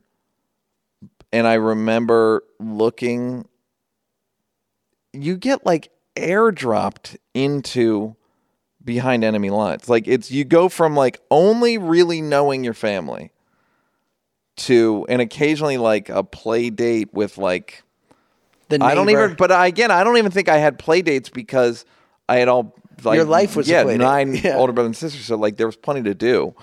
Uh, being dr- and then just being airdropped behind enemy lines. And I remember thinking, boy, these pe- these motherfuckers have big personalities. Like I'm used to like my family and everyone giving me the benefit of the doubt, more or less. Like my brothers and sisters all being kind, and then these these like pitiless six, seven, eight year olds. Oh fuck yeah. And it's like, boy, oh boy, this is fucking like I remember a dude doing making a Star Trek reference and going like, I don't fucking watch Star Trek. Like Yeah. like what am I what? Who? Beam Yeah, like up? yeah, no, uh, for real. I was like, I gotta get up to speed or something. Like I was just immediately like like talking about hitting the ground running. Mm. No socialization other than your family to no one from your family. And and then you're just like, oh, I guess from school now. Yeah. Like, I guess this is the new, like, now I'm in the world. No, they don't say, like, there, I don't remember being prepped for school. Do you know what I mean? Like, Not and then all. when you go to school, we're not going to be there, but they'll be there. And, the, and not like it would have made a difference, but it's just, it's, no one ever goes, like, this is all very, uh, Foreign. shocking, sh- scary. It's scary. Like it's it's bo- it's it is what you said, but it's also like it's shocking. It's It's, like being- shockingly different. It's like being dropped off at boot camp. yes. I remember being a kid, like literally a memory in like, I don't know, kindergarten or first grade and seeing a kid crying on the first day of school and like, and just saying to me, saying to myself, don't be that fucking kid. Yeah. Don't be that fucking kid who's scared. Like, just like suck it up. And, Yeah. you know, like that kid's going to have a tough time. And, but similarly to you, I remember I'm a only child, single mom, never knew my pops. So Did you do the thing where you tried to find him? He died, he passed away. Okay. And so How did I, he die? he was older. He was like died in his 80s. so great. I've got a fucked up. I mean, it's it's peculiar. My mom was 42. My dad was 62. They were like business associates, so they'd have dinner like twice a year and like catch up, give each other business. And then basically one night they had a fling. He said he was separated from his wife. He had three kids, and uh, my mom got pregnant and was like, "I'm keeping it. I always want to have a kid. You can be in his life or not." He was like, "Or not." and he went on and lived his life with his whole family and my mom you know my mom's 75 and my dad died like at you know 87 so i never got that full circle thing but like it's funny because i just had a son three weeks ago Oh, you did? Congrats, yeah, man. thank you Glad that you're out. You're back podcasting. yeah thank Doing god the important stuff. sorry max and, um, I got to do these ads, Max. These, Yo. these uh, mattresses aren't going to sell themselves. Yeah, you the offer code. Yeah, you- Squarespace is paying for my Pampers. Um, Yeah. And, but what's funny is like I had this kid, and it was definitely a full circle moment where like three weeks in, I'm already like, how could I fucking leave you? I know. Well, that's what I thought when you said that your dad was like, or else. It's like, or whatever. The, the latter, Yeah, like, knowing. So he had kids. and that was very clear when someone once said to me, "Very cool." I told them that story, and they said, "Oh, well, majority rules." And I was like, "Yeah." Like he had three kids; they were grown, and a wife that I think he just cheated on. I don't think they Yeah. were separated, and he just was like, "Am I gonna Uh, well, it would have fucked his life up. it would have really fucked his life up. Yeah. And that's why now, Why fuck his life up when he can fuck yours up? Exactly, totally. And that's why I don't go see. They're like, don't you want to meet your siblings? It's funny. Only people that had a dad are fascinated with why I won't. Yeah. But people that don't totally get it. And I go, no, I'm not. I don't look for my siblings because A, I'm fucking busy. Like, Yeah. I know enough people. And Yeah. like, secondly, I don't need to fuck up their dad. Like, he's yeah. gone. Yeah. That would be like a. That would be a significant. Blow. Yeah. Oh, yeah. They, but they're probably fifty. Your your 50s. Yeah. Your dear brothers and sisters. Like, my, my your niece sweet dear brothers and sisters. Yeah, you got. I mean, yeah, you're fucking up. You're ruining their kids' lives by not letting them know that that uh, Josh is uh, their fucking I'm telling uncle. you. But yeah, whatever. but the- That's well, I fine. need more. fa- look, it happens, kids. How do you think I felt? I need siblings asking me for Chappelle tickets. Yeah, exactly. yeah, exactly. um, yeah, the uh, the that's a funny thing about. Did you feel your brain transform when you saw the baby? Did you have that moment? Mm, at as far just in general or applying like my I dad? just know like there are people that have really profound moments with kids coming out, and I don't want to shame you into going like you didn't have one. I just have heard people have like they're like fucking whoa, all right, like this is different. Like my life's really different now. I had a I had an in between moment, which was not how a lot of men feel, where it takes like months for them to actually like smile at you and become interactive to feel the connection. Yeah, and I didn't have that like revelatory moment. What I had was it felt as though there was a door in me that I didn't know was there. And then the second he popped out, someone opened the door and like gave me keys to a city that I didn't know was there. So it wasn't a learned love. you know who said that was like exactly like Jerry Seinfeld said. It opens a part of your brain you don't even know exists. Yes. that's his exact words. yeah. Um And yeah, I want to say like, what's that part of the brain? But um, and are you married or you're with the you Married. With the, oh, you are great. Yeah. Um, is she sober? I'm assuming. No. Oh, great. Irish Catholic. Great. One of four, sort of like the antithesis of my experience growing up, but has a totally healthy relationship with alcohol. Yeah. Like, will drink half a margarita and it'll frustrate me. I'm like, Yeah. but, but there's a whole margarita here. And Yeah. like, if you Sorry, drink man. the rest, you'll feel better. And she's like, no, I just wanted the taste. I'm like, who's interested in the What taste? the taste? The, t- t- t- taste. Yeah. Um, I drink yeah. for effect. And did you? When did you get married? I got married uh, last year, and we've been together for like seven years. And it was like this beautiful balance because she comes from this. Her dad was a quarterback for the Jets in the '80s. What's his name? Ken O'Brien. Yeah. So they're you know part of this big sports family. So she. w- So he's an athlete. He marries a hot lady. They have a hot daughter. exactly. go.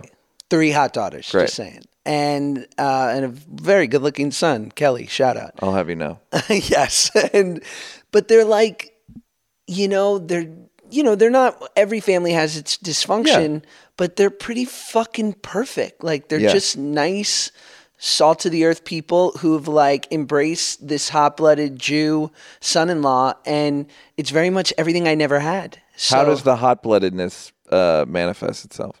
the hot-blooded Jew- judaism Yeah. i'm not quite sure but i, Are I do love are- saying it. Do you it consider yourself a hot blooded? Like, are you hot headed or are you temperamental or you're just emotional? I guess I'm just specific, not anymore, but it's governed by the fact of like 10 years of like deep work, sobriety, like 12 step, 16 years of therapy, and just like, yeah, man, it took a lot of fucking work to, to be palatable for people and to like walk on this fucking rock without accruing so much wreckage that would come to bite me in the ass.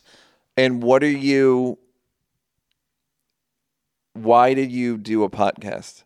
If if you don't mind, like, meaning, what Yeah. are you getting at? Like, what is the? What are you? What are you trying to get at? I, If you know what I mean. I say that of all the things that I do, this is the closest thing that I would consider doing for free, even though I probably wouldn't do it for free. Yeah. Um, yeah, because I could have reached out to you for lunch. Yeah. And maybe you would have been into it, maybe not. Yeah. Maybe you would have thought, like, what does he want? Like, Right. so, but I love this. First of all, I'm a massive fan of the medium. Like, I listen to so much Yeah. pod. And the ability in which to do this, and there's some weird sort of mutually beneficial thing. So people are more prone to doing it. It's also a weird thing where it's kind of like the Howard Stern effect, where people felt like when they went on Howard Stern, they needed to confess to stuff. Yeah. It's a weird thing, like where they felt like, well, I have to pay in. Yes. Like I have to pay my membership fee in order to listen to somebody else's fucked up confession. I need to confess. And then in podcasts, there's almost like an arms race yeah. of confession. It's unbelievable. Yeah. I just feel like it allows me to have this. And then also, I got really big on social media over the last five years, sort of unintentionally. And I started making a majority of my income from it. And having been in the business since I was Doing 10, doing Instagram or doing Twitter? Instagram, YouTube. Oh, so yeah. I'll do like massive Bank of America campaigns. Oh, really? Yeah. That you and you make them yourself? Yeah. Great. So I did like eight commercials for them on Instagram last year.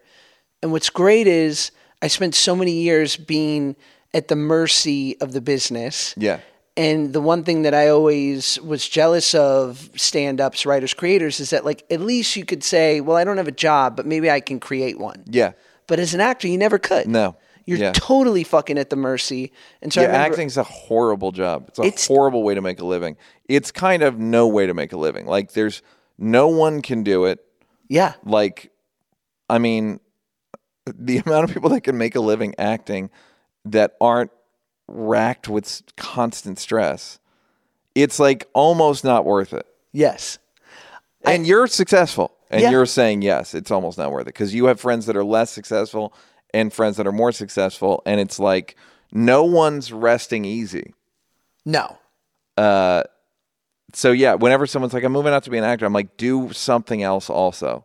Cause the idea that your self esteem's tied up in it, and more than self esteem, your food, your food and clothing, it's just a bad because I've I'm on the other side a lot of the time and I know how how random the decision making is. And it's like you don't wanna trust me, you don't want to rely on this Will you speak to that? Like the randomness? because I they will say someone will say, I'll go. Maybe we should use Josh, right?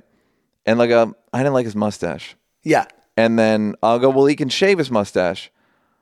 Oh, he's not. Gonna, we're not going to make him come back in to shave his mustache. Let's just go with the this person, and everyone goes, "Nah, fuck it, okay." Yeah. And meanwhile, you don't know. All you hear is you didn't get it.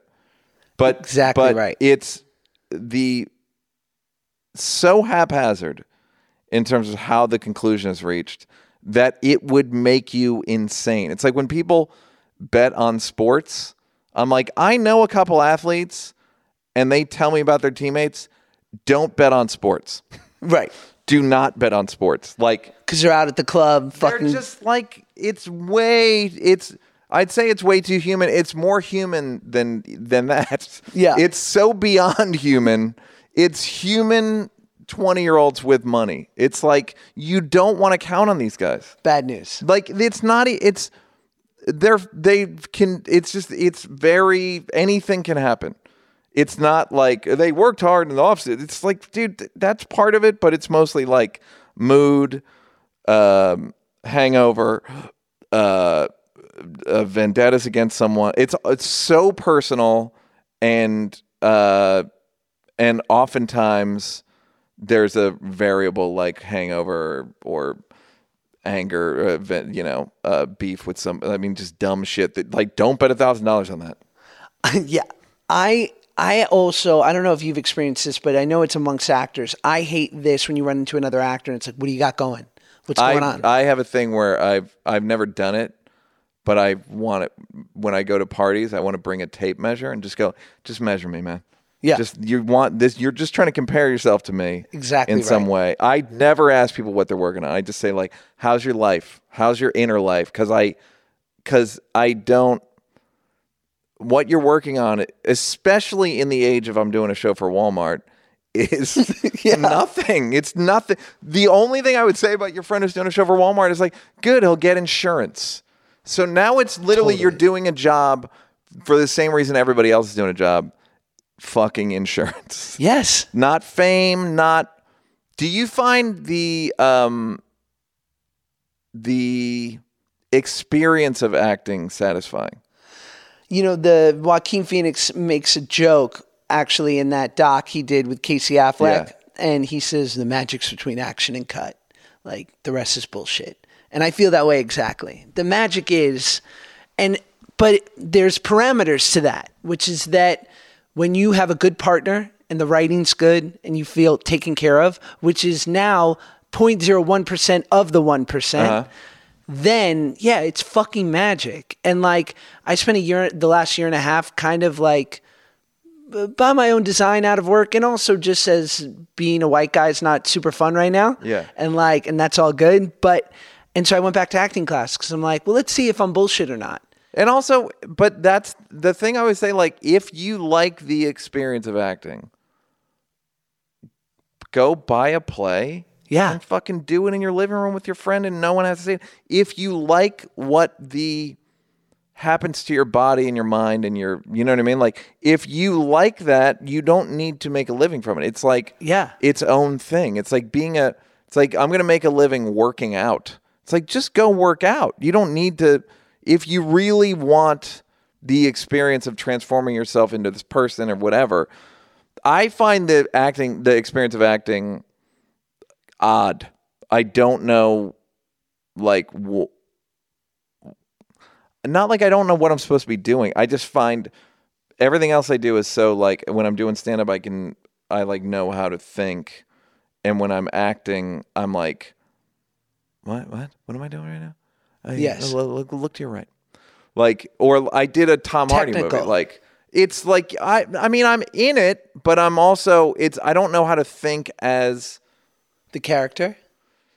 yeah, think as the character and as yourself at the same time. It's like doing a love scene where you're like, we need your arm higher. Yeah. Like it's so acting is so so much more that of like, no, dude, you moved your hand.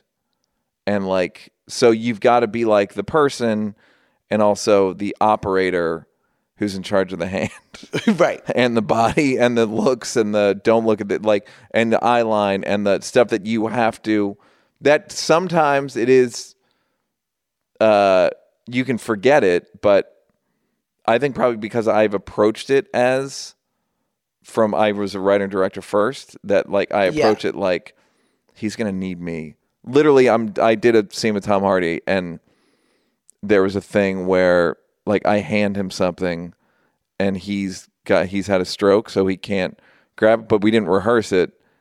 So then I'm like, "Oh, well, I'm going to have to Josh the director is going to need a, something to cut with."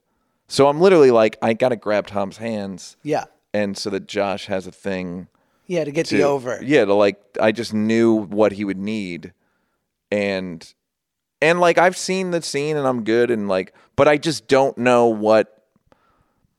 I it's just an odd. It's a weird job. It's a weird. That's all I can say about it. It's But like, like, in doing that scene with Tom Hardy and the acting you've done before that, did it feel different to be with someone like Tom who's like quite good?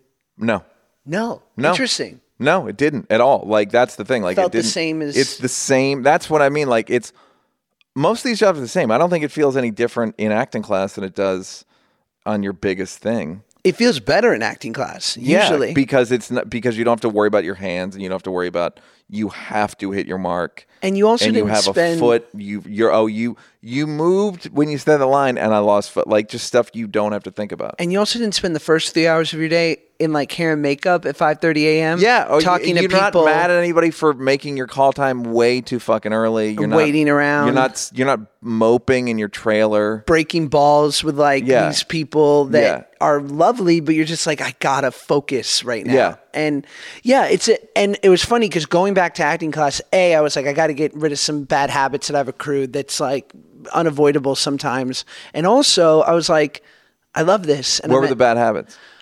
Uh, a need in which to be likable. I mean, I'm, I'm Oh right, yeah. I mean, I'm shitting a lot of my my kid shit, which is like so much of being a kid actor is like, Yeah. I'll do it again just the same way, boss. Yeah. And like, but that doesn't fly when you're trying to be like a real grown up actor. Yeah. And especially, I interviewed Vincent D'Onofrio for the podcast, and he said something to the effect of like, I really prepare, and so if I do the first take and I feel like it was there and good, I need to understand why I'm doing it again. Right. So when the director says, let's do it again, I, I, I need to understand, well, what are we trying to get that was different? Yeah. Like, because if you give me, like, yeah, well, like, I feel like, you know, let's try to have a different moment of understanding here or what have you. Yeah. He's like, because I have to rebuild it from the bottom.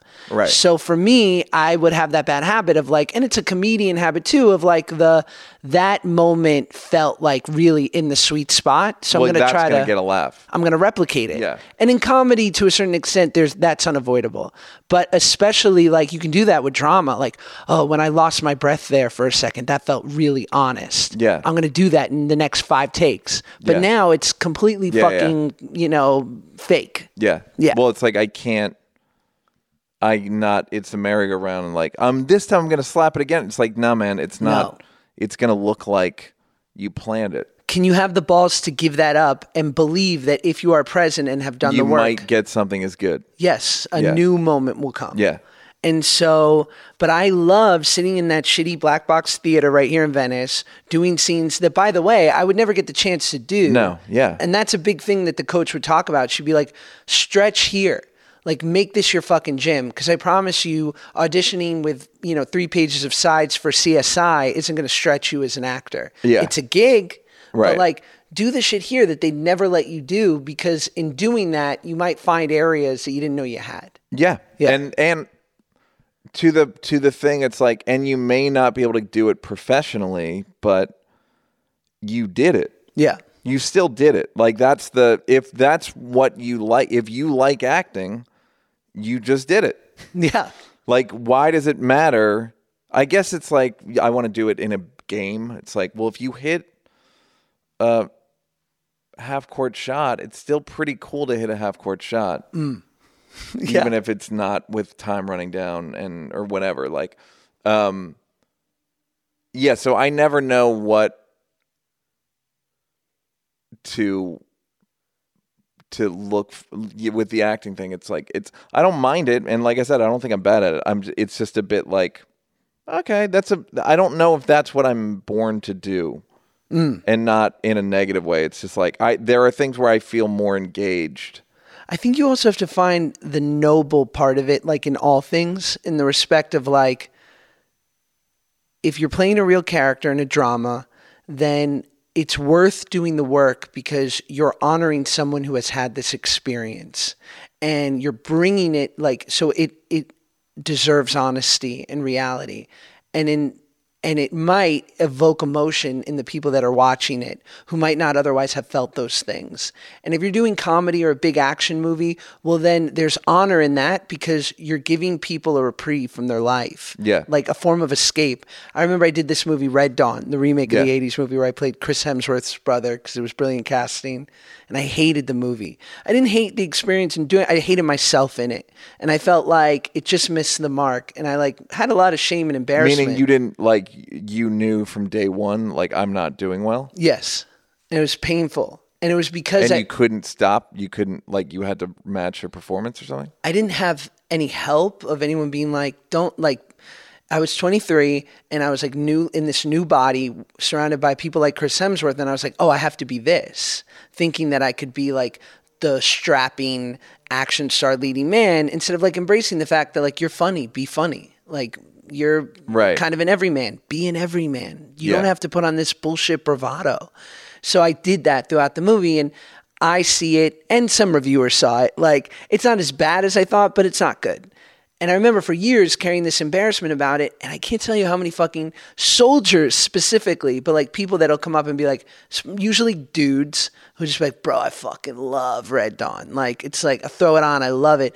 Cause I'm not that guy that watches Independence Day and Right. like has a great ride, but they are. Yeah. And like, and that's fucking great. Yeah. And so for me in approaching these things i have to believe like that there's i'm doing something other than just serving myself Right. and and that makes makes it worth doing the work that Yeah. it requires um, Yeah, and and is it not? Is it satisfying beyond a guy telling you like you didn't find the experience satisfying, yeah and it was mostly from your own neuroses stupid choices of like, I gotta, I'm gonna rebrand myself and all that shit. yeah Yeah, be that guy and like I fucking killed. I saw a picture of myself. I looked fucking so tan and shiny. dude i remember we did a photo shoot before the movie started and i was like this is this is who josh is Yeah. this is me now Yeah. and that was not me now Yeah, it wasn't even remotely and there's close. nothing. Yeah, and it's just like, man, that's a.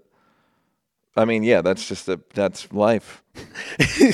Will you? I always ask writer directors this. Will you talk about things being, and this is for my fellow actors, being on the other side of the audition process and having people read for you? What's something that actors do when they walk in their room where you immediately go, "Fuck this guy"?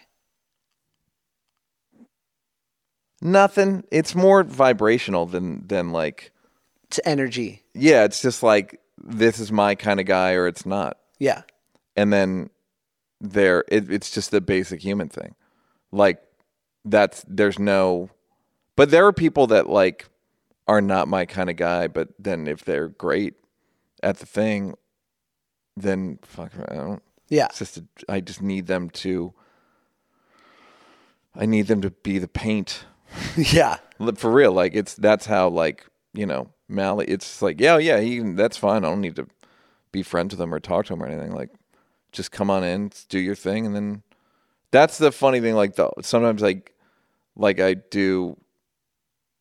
I'll do commercials with people where I'll be directing it, and it'll be like Kobe Bryant, and like I barely need to talk to him because he's just like, yeah, we're gonna cut to you you'll say your thing.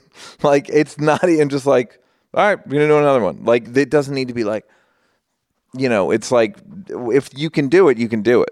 And like um, in terms of people, yeah, there's no no. I guess it's just like being presumptuous, maybe, or or I've heard like overly talkative or don't have the lines memorized too much well, yeah, yeah. If that's if don't have them memorized too much or n- enough. Not enough. Oh yeah, that's the. But that's like uh, you know people have lives or they've they have to read for four things that day. It's fucking hard. It's like Yeah. hard to commit two or four hours to a thing on spec. It's like and get no money for it. And like, oh well, I'm gonna. It's a a job interview doesn't take that long. A job interview, is you just go, here's my resume. We'll shoot the shit for ten minutes, and then you either get the job or you don't. Like you have to do the job a little bit. Yeah. And I have to now. Having said that, I have to do the job also. I have to do the job on spec a little bit also as the director. I have to do like treatments and and uh, meetings and stuff like that. So like I remember saying, people would go like, uh, "He doesn't want to read for it," and I'm like, "I didn't want to meet on it." right. Guess what? Dude, I but yet I did. The I cannot give him as a writer, it's like, dude, I gotta see that you can do it. Like I can't I know that you have a resume. I know it's embarrassing to audition, but if you've ever written something, you're not just gonna you don't want to just give it to somebody because you don't know exactly if they can do it exactly the way you think you want it. Yes. So that's it's almost like if you saw auditions as like doing the writer director a favor, that's more what it is. It's like I think may everyone that comes in, I'm I think maybe can do it. Can you? Like, and then you do it, and I'm like, you can, or nah, Yeah. sorry, but it's not like fuck you. It's just like that's not exactly what I wanted. It's like in relationships where getting to the place of like why someone's attracted to you is it's like based on their ancestry and their bloodline Yes. and the what part of the world they were raised in and what and their parents and their parents relationship and the men they grew up it's like has nothing to do with you like if they don't want to fuck you it's almost nothing to do with you just It- like yeah i don't know it, my body's not reacting It's such a cornball saying, but I love it when friends, when I have friends now who are like worried about like, what do I text? Like, what do I write back? And I say, you cannot say the wrong thing to the right person. Yeah. Like if they're into you and you write some dumb shit, they're Yeah, gonna be like, like, uh, yeah. this guy's hilarious. Yeah, you know exactly. Conversely, if they ain't the one, you could write a sonnet and they're not gonna yeah give a fuck. or or okay so you'll get yourself one more date yes, but ultimately it's they're the wrong person but if you want to like it's i'm sure it's a lot of guys going like i want to s- sleep with her mm.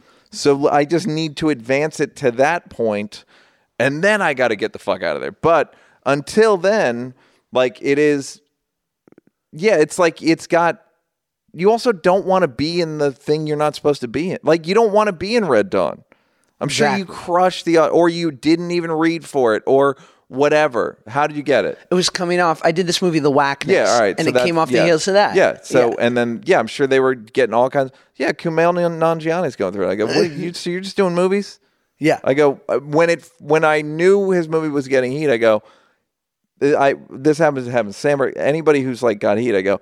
So they're gonna start offering you shit that is not good, Mm. and you should only take things that you will be great in, and like that's the only barometer you can have, and uh, Sandberg actually said this is like ten years ago. He's like, I go, and they will flatter the shit out of you. He's like, yeah, man, they're really flattering.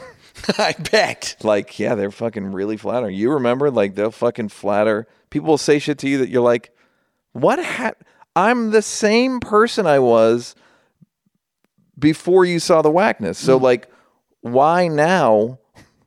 Do you, am I just a different?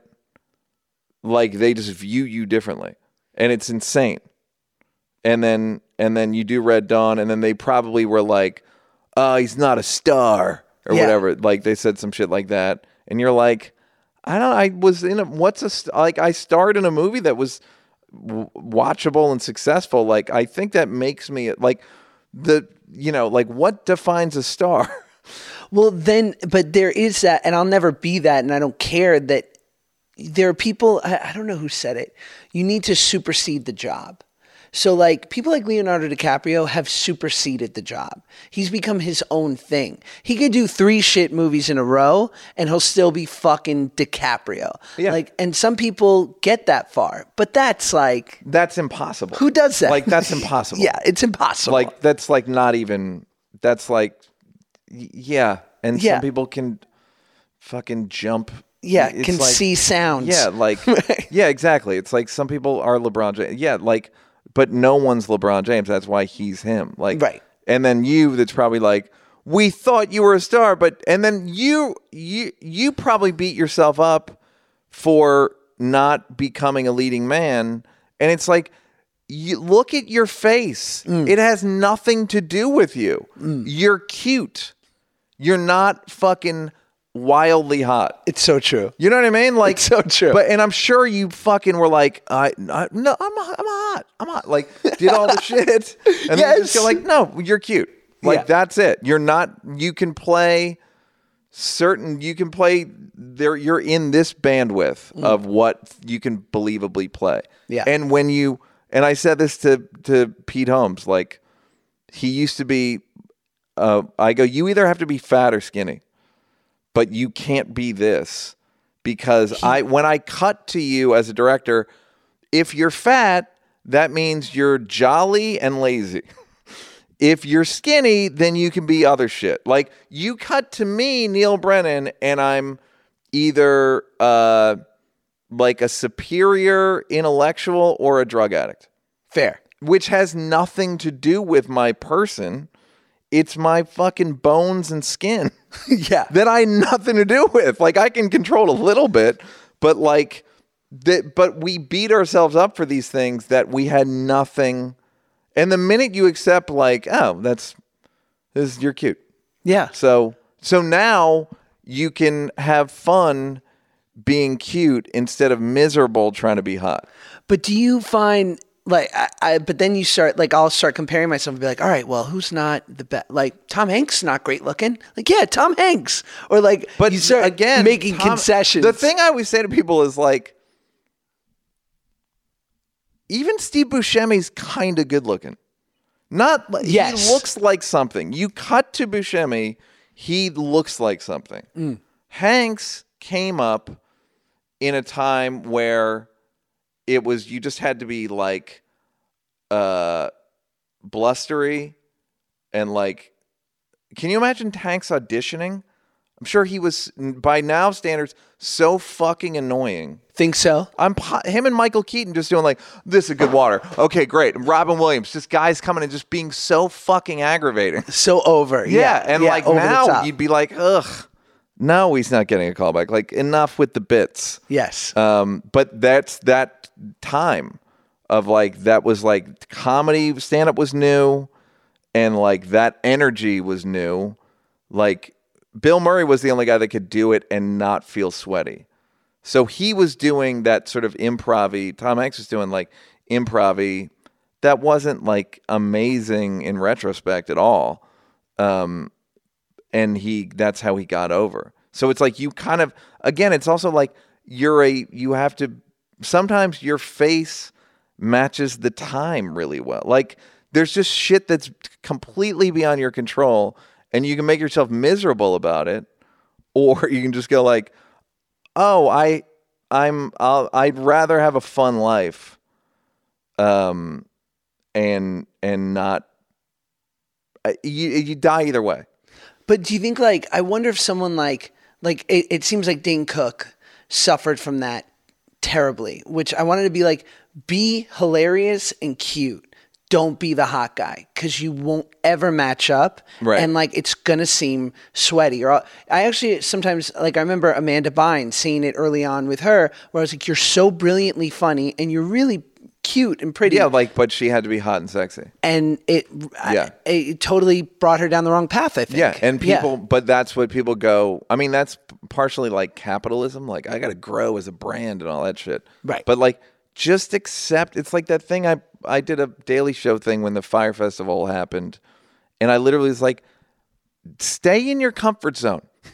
This idea of like I got to get out of my comfort zone. No, that's not. No, do not get. That's I know what happens in their in your comfort zone. Do that. If you're a brain surgeon, be a brain surgeon. Don't be like hearts, right? No, brains. do your thing. Like I don't need you to spread your wing. I don't need. Any, that's all just some self help shit. Like I think there's there's something to not even reducing your ambition, but just being.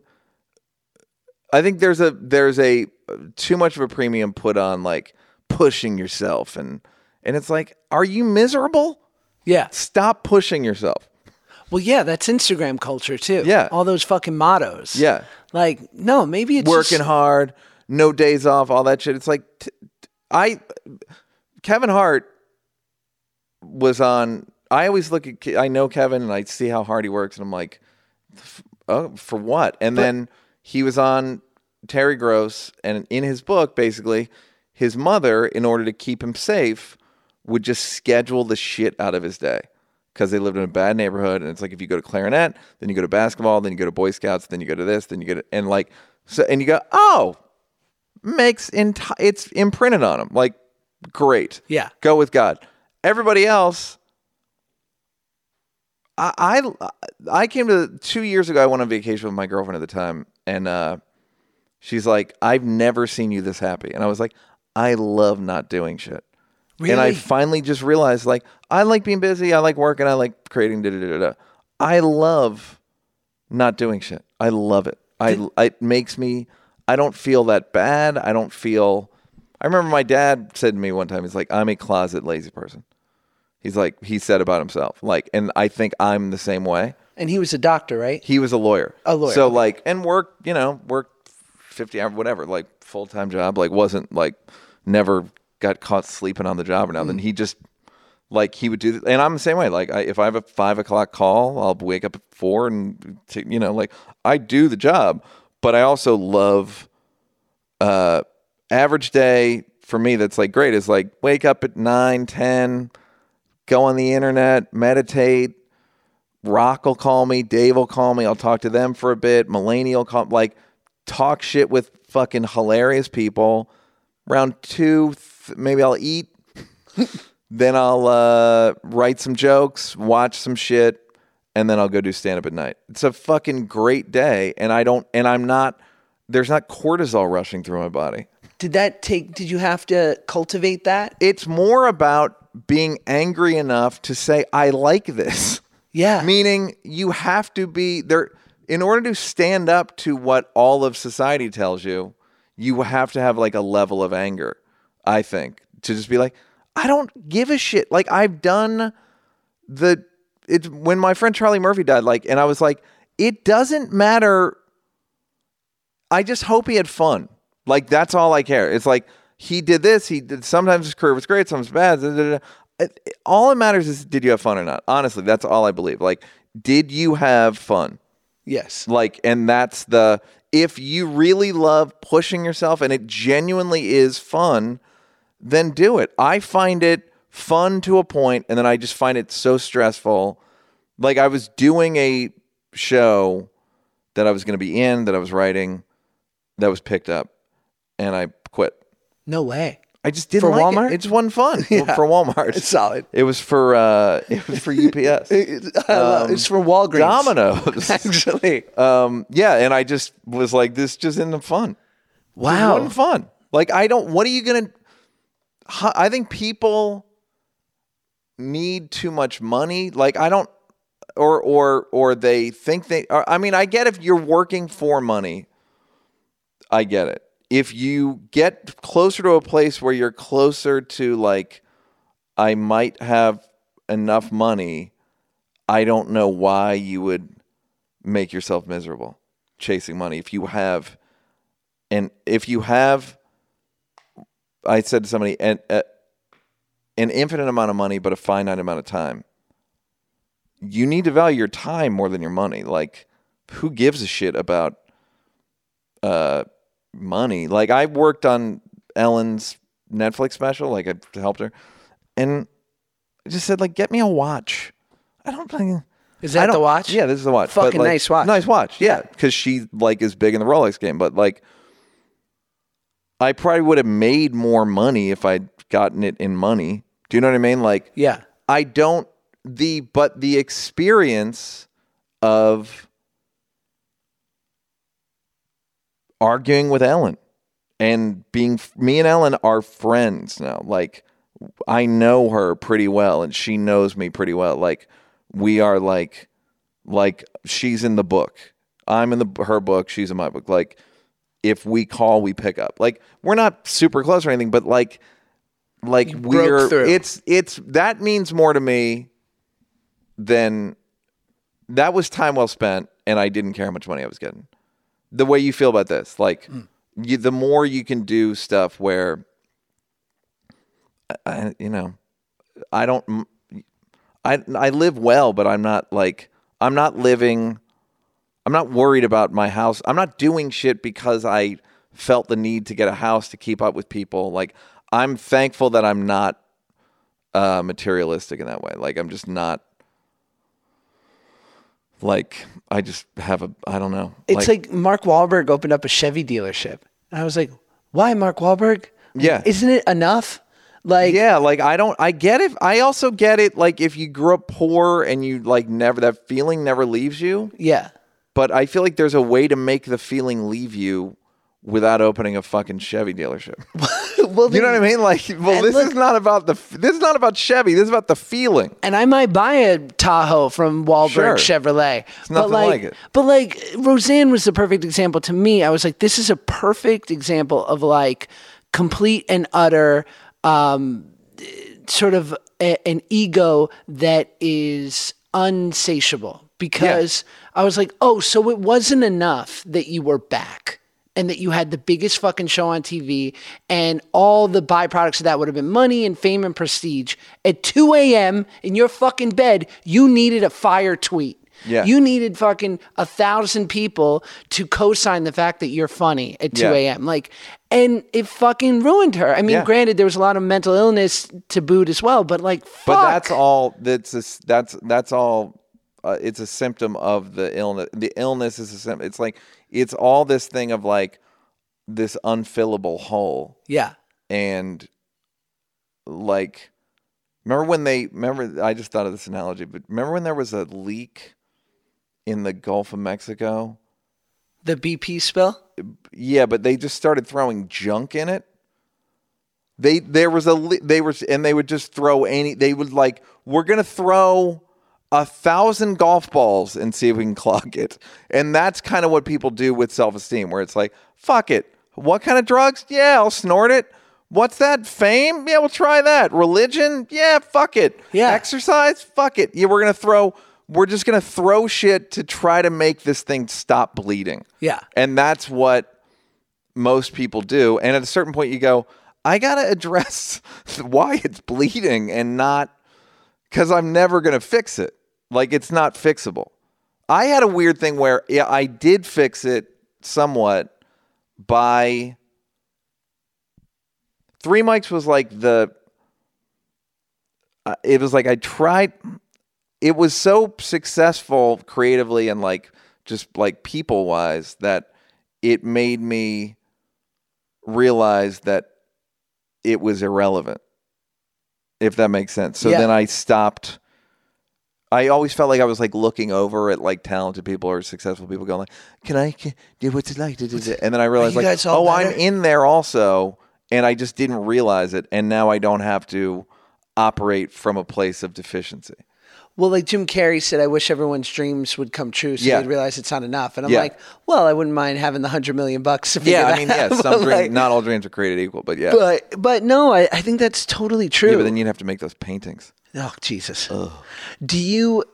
so what has because you talk about in your special like trying medi- medication and now you talk about meditation or Yeah. microdosing. Like Yep. what has been the thing that has benefited you the most in filling that hole?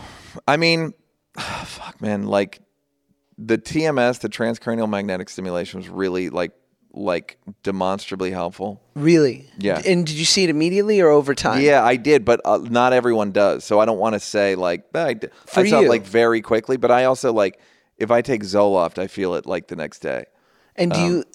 uh, Do you like? Because I've taken Wellbutrin before, and I felt it immediately. Yeah, and I just never took it long enough. Like, because I, as I said, I always felt a little hazy. Yeah. And then, but it, but I'd also give it up after four days. And they're like, well, if you took it for a month, you might not feel that anymore. Yeah. You get over the hump. yeah. Um, that helped, and like wisdom. I know that sounds like stupid, but like having the experience of a successful thing when I'd already been successful, it's just like a different like perspective kind of. And like Charlie dying and like what and and having the maturity or or stubbornness or whatever you want to call it to admit what I like about the world.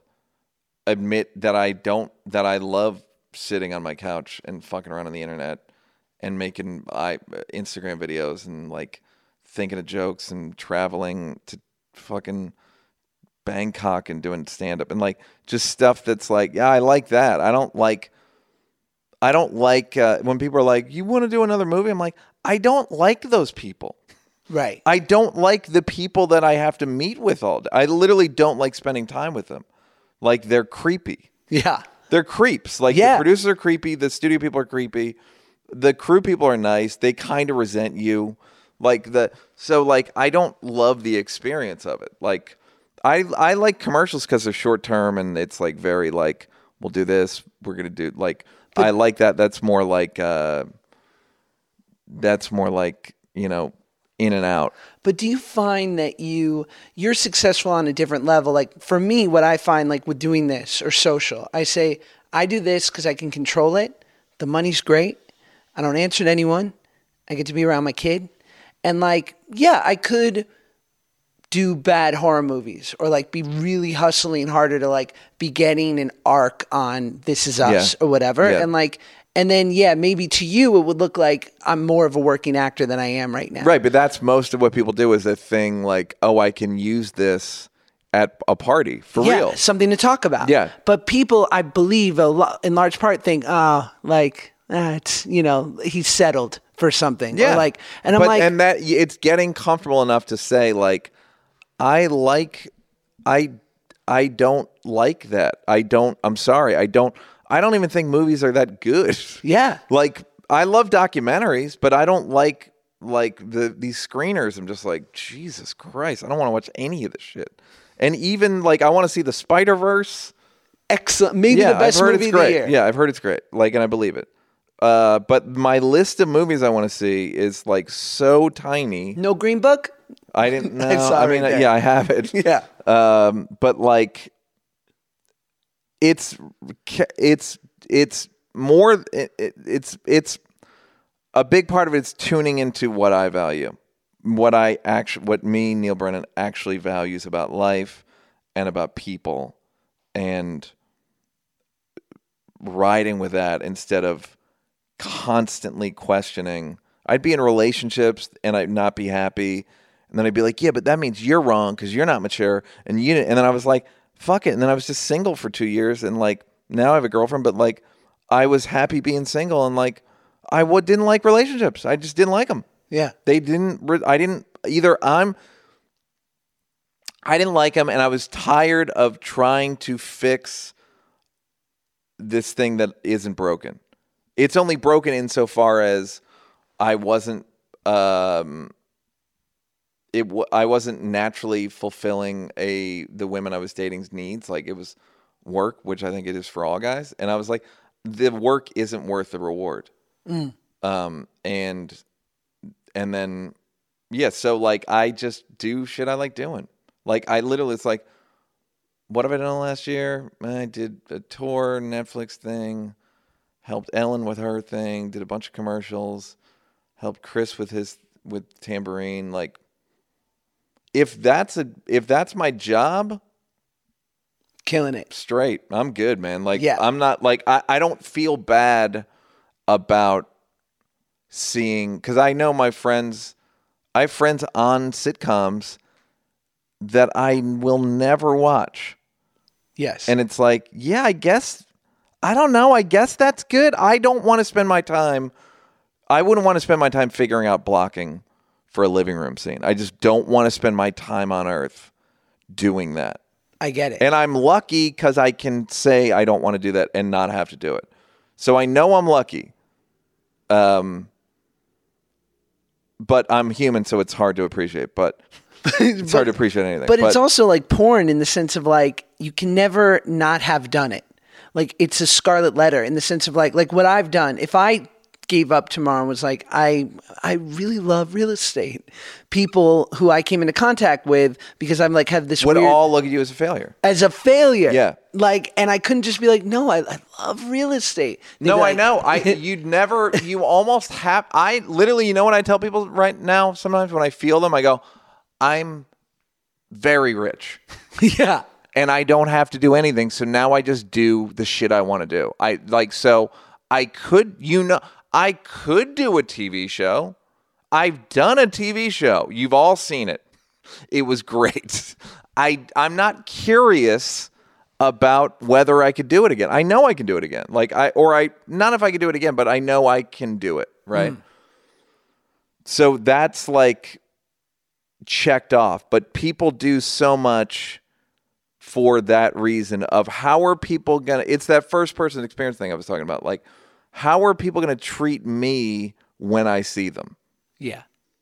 honestly it's just what it, what's the look in people's eyes because you know you remember the look in people's eyes from when the whackness did it get bought at sundance Yeah. yeah so that week Oh. i mean That you year. remember the the it's like the most intoxicating shit in the world Beyond. and but it's not it's not real. You don't deserve it. It's like no one deserves it. No. it's this everything's so out of proportion in la where it's like you're a genius or you're a piece of shit and there's no in between. Yeah. and it's like okay i'm not i'm i'm getting to the point now where i feel like an alien because i'm like i don't share these values anymore. Like i don't like it's oscars i'm like oscar season. Even like like chappelle was going like sorry you didn't win a you didn't get nominated for a grammy. I was like a grammy? Like why would i i said to him i go dude my talent is my trophy. Like i don't i feel so grateful that i'm me and that i have my talent that like why would i give a fuck about a bunch of corny like what what? Like i don't even know. It's i'm completely divorced from it at this point in a way that i I think is like it's ve- it's way healthier. It makes me a bit of an outsider in terms of values, but like I'm happy. I'm good, man. Like I got, I'll be all right. Like, but it's it's calib it's finding out what you really value, and then just going like, fuck. It's it's acceptance, and not in the Instagram way. It's literally like, that's your face, man you're not going to be an action star. I'm sorry. Or I will be. I just have to be like running after the bad guy and be like, God, I'm out of breath. Yeah, You know, yeah, or or- yeah, okay, fine. But no, I'm saying But like you're, your, or- like, but like I'm not like uh, so much of it has to do with shit beyond our control, and it's not judging ourselves for somehow not being able to control this uncontrollable thing. yeah, not being born with the right DNA. Yeah, or like you should have lost weight sooner than you. I'm. I can imagine not all the shit weight. you've told you. Yeah, or like yeah, man, I fucking I'd be working if I were fatter. Like Yeah. I everybody loves a fat guy. Like they I'm sure I can I can write your inner monologue. I can write your judgmental inner monologue. And I can also tell you it's you know what else was good? CB uh, um uh, CBT, cognitive behavioral therapy, where it's like that list of negative thinking is it's like 12 or 10 of them and you it's like you can't believe how spot on the thoughts are Right. like all or nothing thinking uh uh it was a fluke if you succeed like just you i'll show I, like look it up when we're done like Well, isn't that what's brilliant about that too? When it breaks through, is when you when it's so clear that there's nothing special about the way you're thinking, that you're not unique. yeah Like, exactly and this that has it's been not yeah it's just the brain before. it's a it's a it's just the brain's is like meant to kick that out and So- you have to or if like if you experience certain like hardship or trauma or whatever like your brain will just start doing that it's like So- a default So I ask everyone this on the pod as my last question, which is like the sort of, and I feel like you kind of just gave it in a perfect way, but I'll ask it anyway. What are the one or two or three Neal Brennan commandments, truths that you have discovered for yourself that you'd want to impart on someone else? honestly find out what you like and who you are and and just do that like that's a big one um uh you have to do most of life is not glamorous and even glamorous shit is not glamorous. It's glamorous for a moment. That's why it's so like that's why they used to sell shit because it's like oh well i'll get that all the time. No they got it it was in a photo studio the light flashed they got to look at it like it's in a second. Even or like doing the i did the emmys with chappelle and like it's most of what i the thing that i the most fun of it was hanging out with che and jost because i've been friends with them forever and talking shit. And I had to write a joke during the show for myself like figuring that out. And like like look at your brain. Like what does your brain keep doing? My brain likes to write jokes about gender and race and uh, politics a little bit and like Relationships. yeah, yeah. So like my brain just keeps doing that. So like and it has forever. I so I figured out a way to like monetize, not even monetize, but just like organize my life around this thing.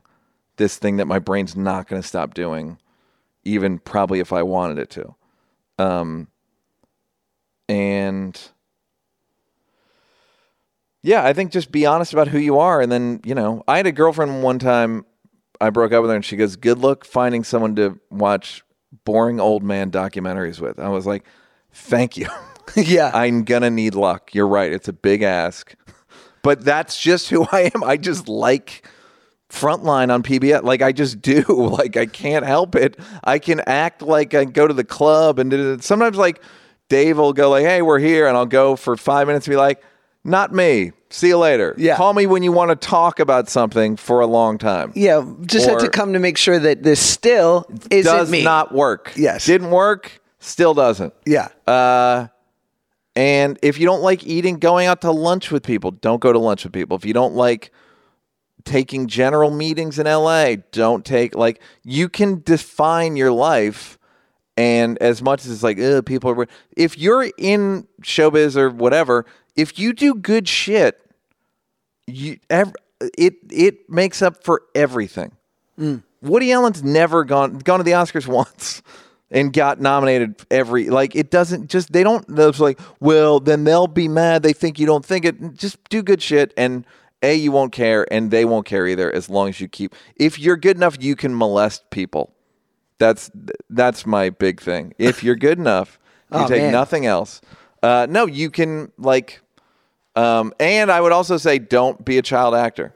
Yes. Fuck. Don't. I mean, honestly, I would, like honestly, like I wouldn't wish that upon. The odds of making uh, making it out of that alive are so slim, and the fact that you did is a miracle. Oh. and I'm sure you've realized that, like as time goes on. People ask me if I would let my kid get in acting. I'm like, I'll do anything that I can to make sure that he doesn't. Well, yeah, you just go no. You can do it when No. you're 18, Exactly. but you're not doing it now. yeah. Like, why not? Because it's fucking, it's crazy. It's it's a bad life for everyone. It's bad life for the parents. It's bad life for the kids. Like, no one's there's no benefit. and then if you make it, then people are just disappointed that you don't look like that anymore, mm. and they look at you like you're weird. And because they you, it's a before and after shot, and they didn't see anything in between you deal with that constantly. I'm think I would assume like, and three different. You probably dealt with it twice. Yeah, it's weird. Yeah, I mean, especially like to on social media because my audience only knows Drake and Josh, and like I can't be the asshole. who's like, well, what about like Wackness and Red Red Dawn and Grandfathered and like, and they don't give a shit. They're like, yeah, but that doesn't mean anything to me. yeah. That I didn't watch that a million times. Yeah, and but no, I think you're right, and uh, you know, it's funny. People like I I act. I, people would ask my mom like, "Why did you support this?" And like, what she won't say is because he was fat, but I was fat, and so I couldn't be the sad funny kid, or I'm sorry, I couldn't be the sad fat kid, Right. And so all of this was born out of a need in which to like gain confidence. And she said, I supported my kid because if it was little league, I would have taken him to the field every day, and it, pro- he probably wouldn't have been so fat. Or like if it was debate or science or whatever, like I would. And you wouldn't have become a professional baseball player. Yeah, Like, like, you wouldn't. have You know what I mean? yeah, but she's like he loved this, and Yeah. it gave him confidence, and and he was good at it, so I supported it, and I get that. But Did you, when you look back on it, do you think of it as sucky, or do you see it as mostly positive? No, it's similarly with like the red dawn of it all. Like I would get annoyed sometimes as being defined by this thing that I did when I was 15. Yeah. And then now to have seen sort of like the nature of like what Drake and Josh is and how it's affected people, I'm really, really proud of it. And I see how special it is that we did this thing that really mean no one's you know, no no fucking shade. No one's talking about Zack and Cody or you know like this show has weirdly sustained itself for like it's we've been off the air for we stopped shooting it like 14 years ago and people Yeah. still talk about it so i think that's cool and anyone that matters knows that i did other shit or like Right.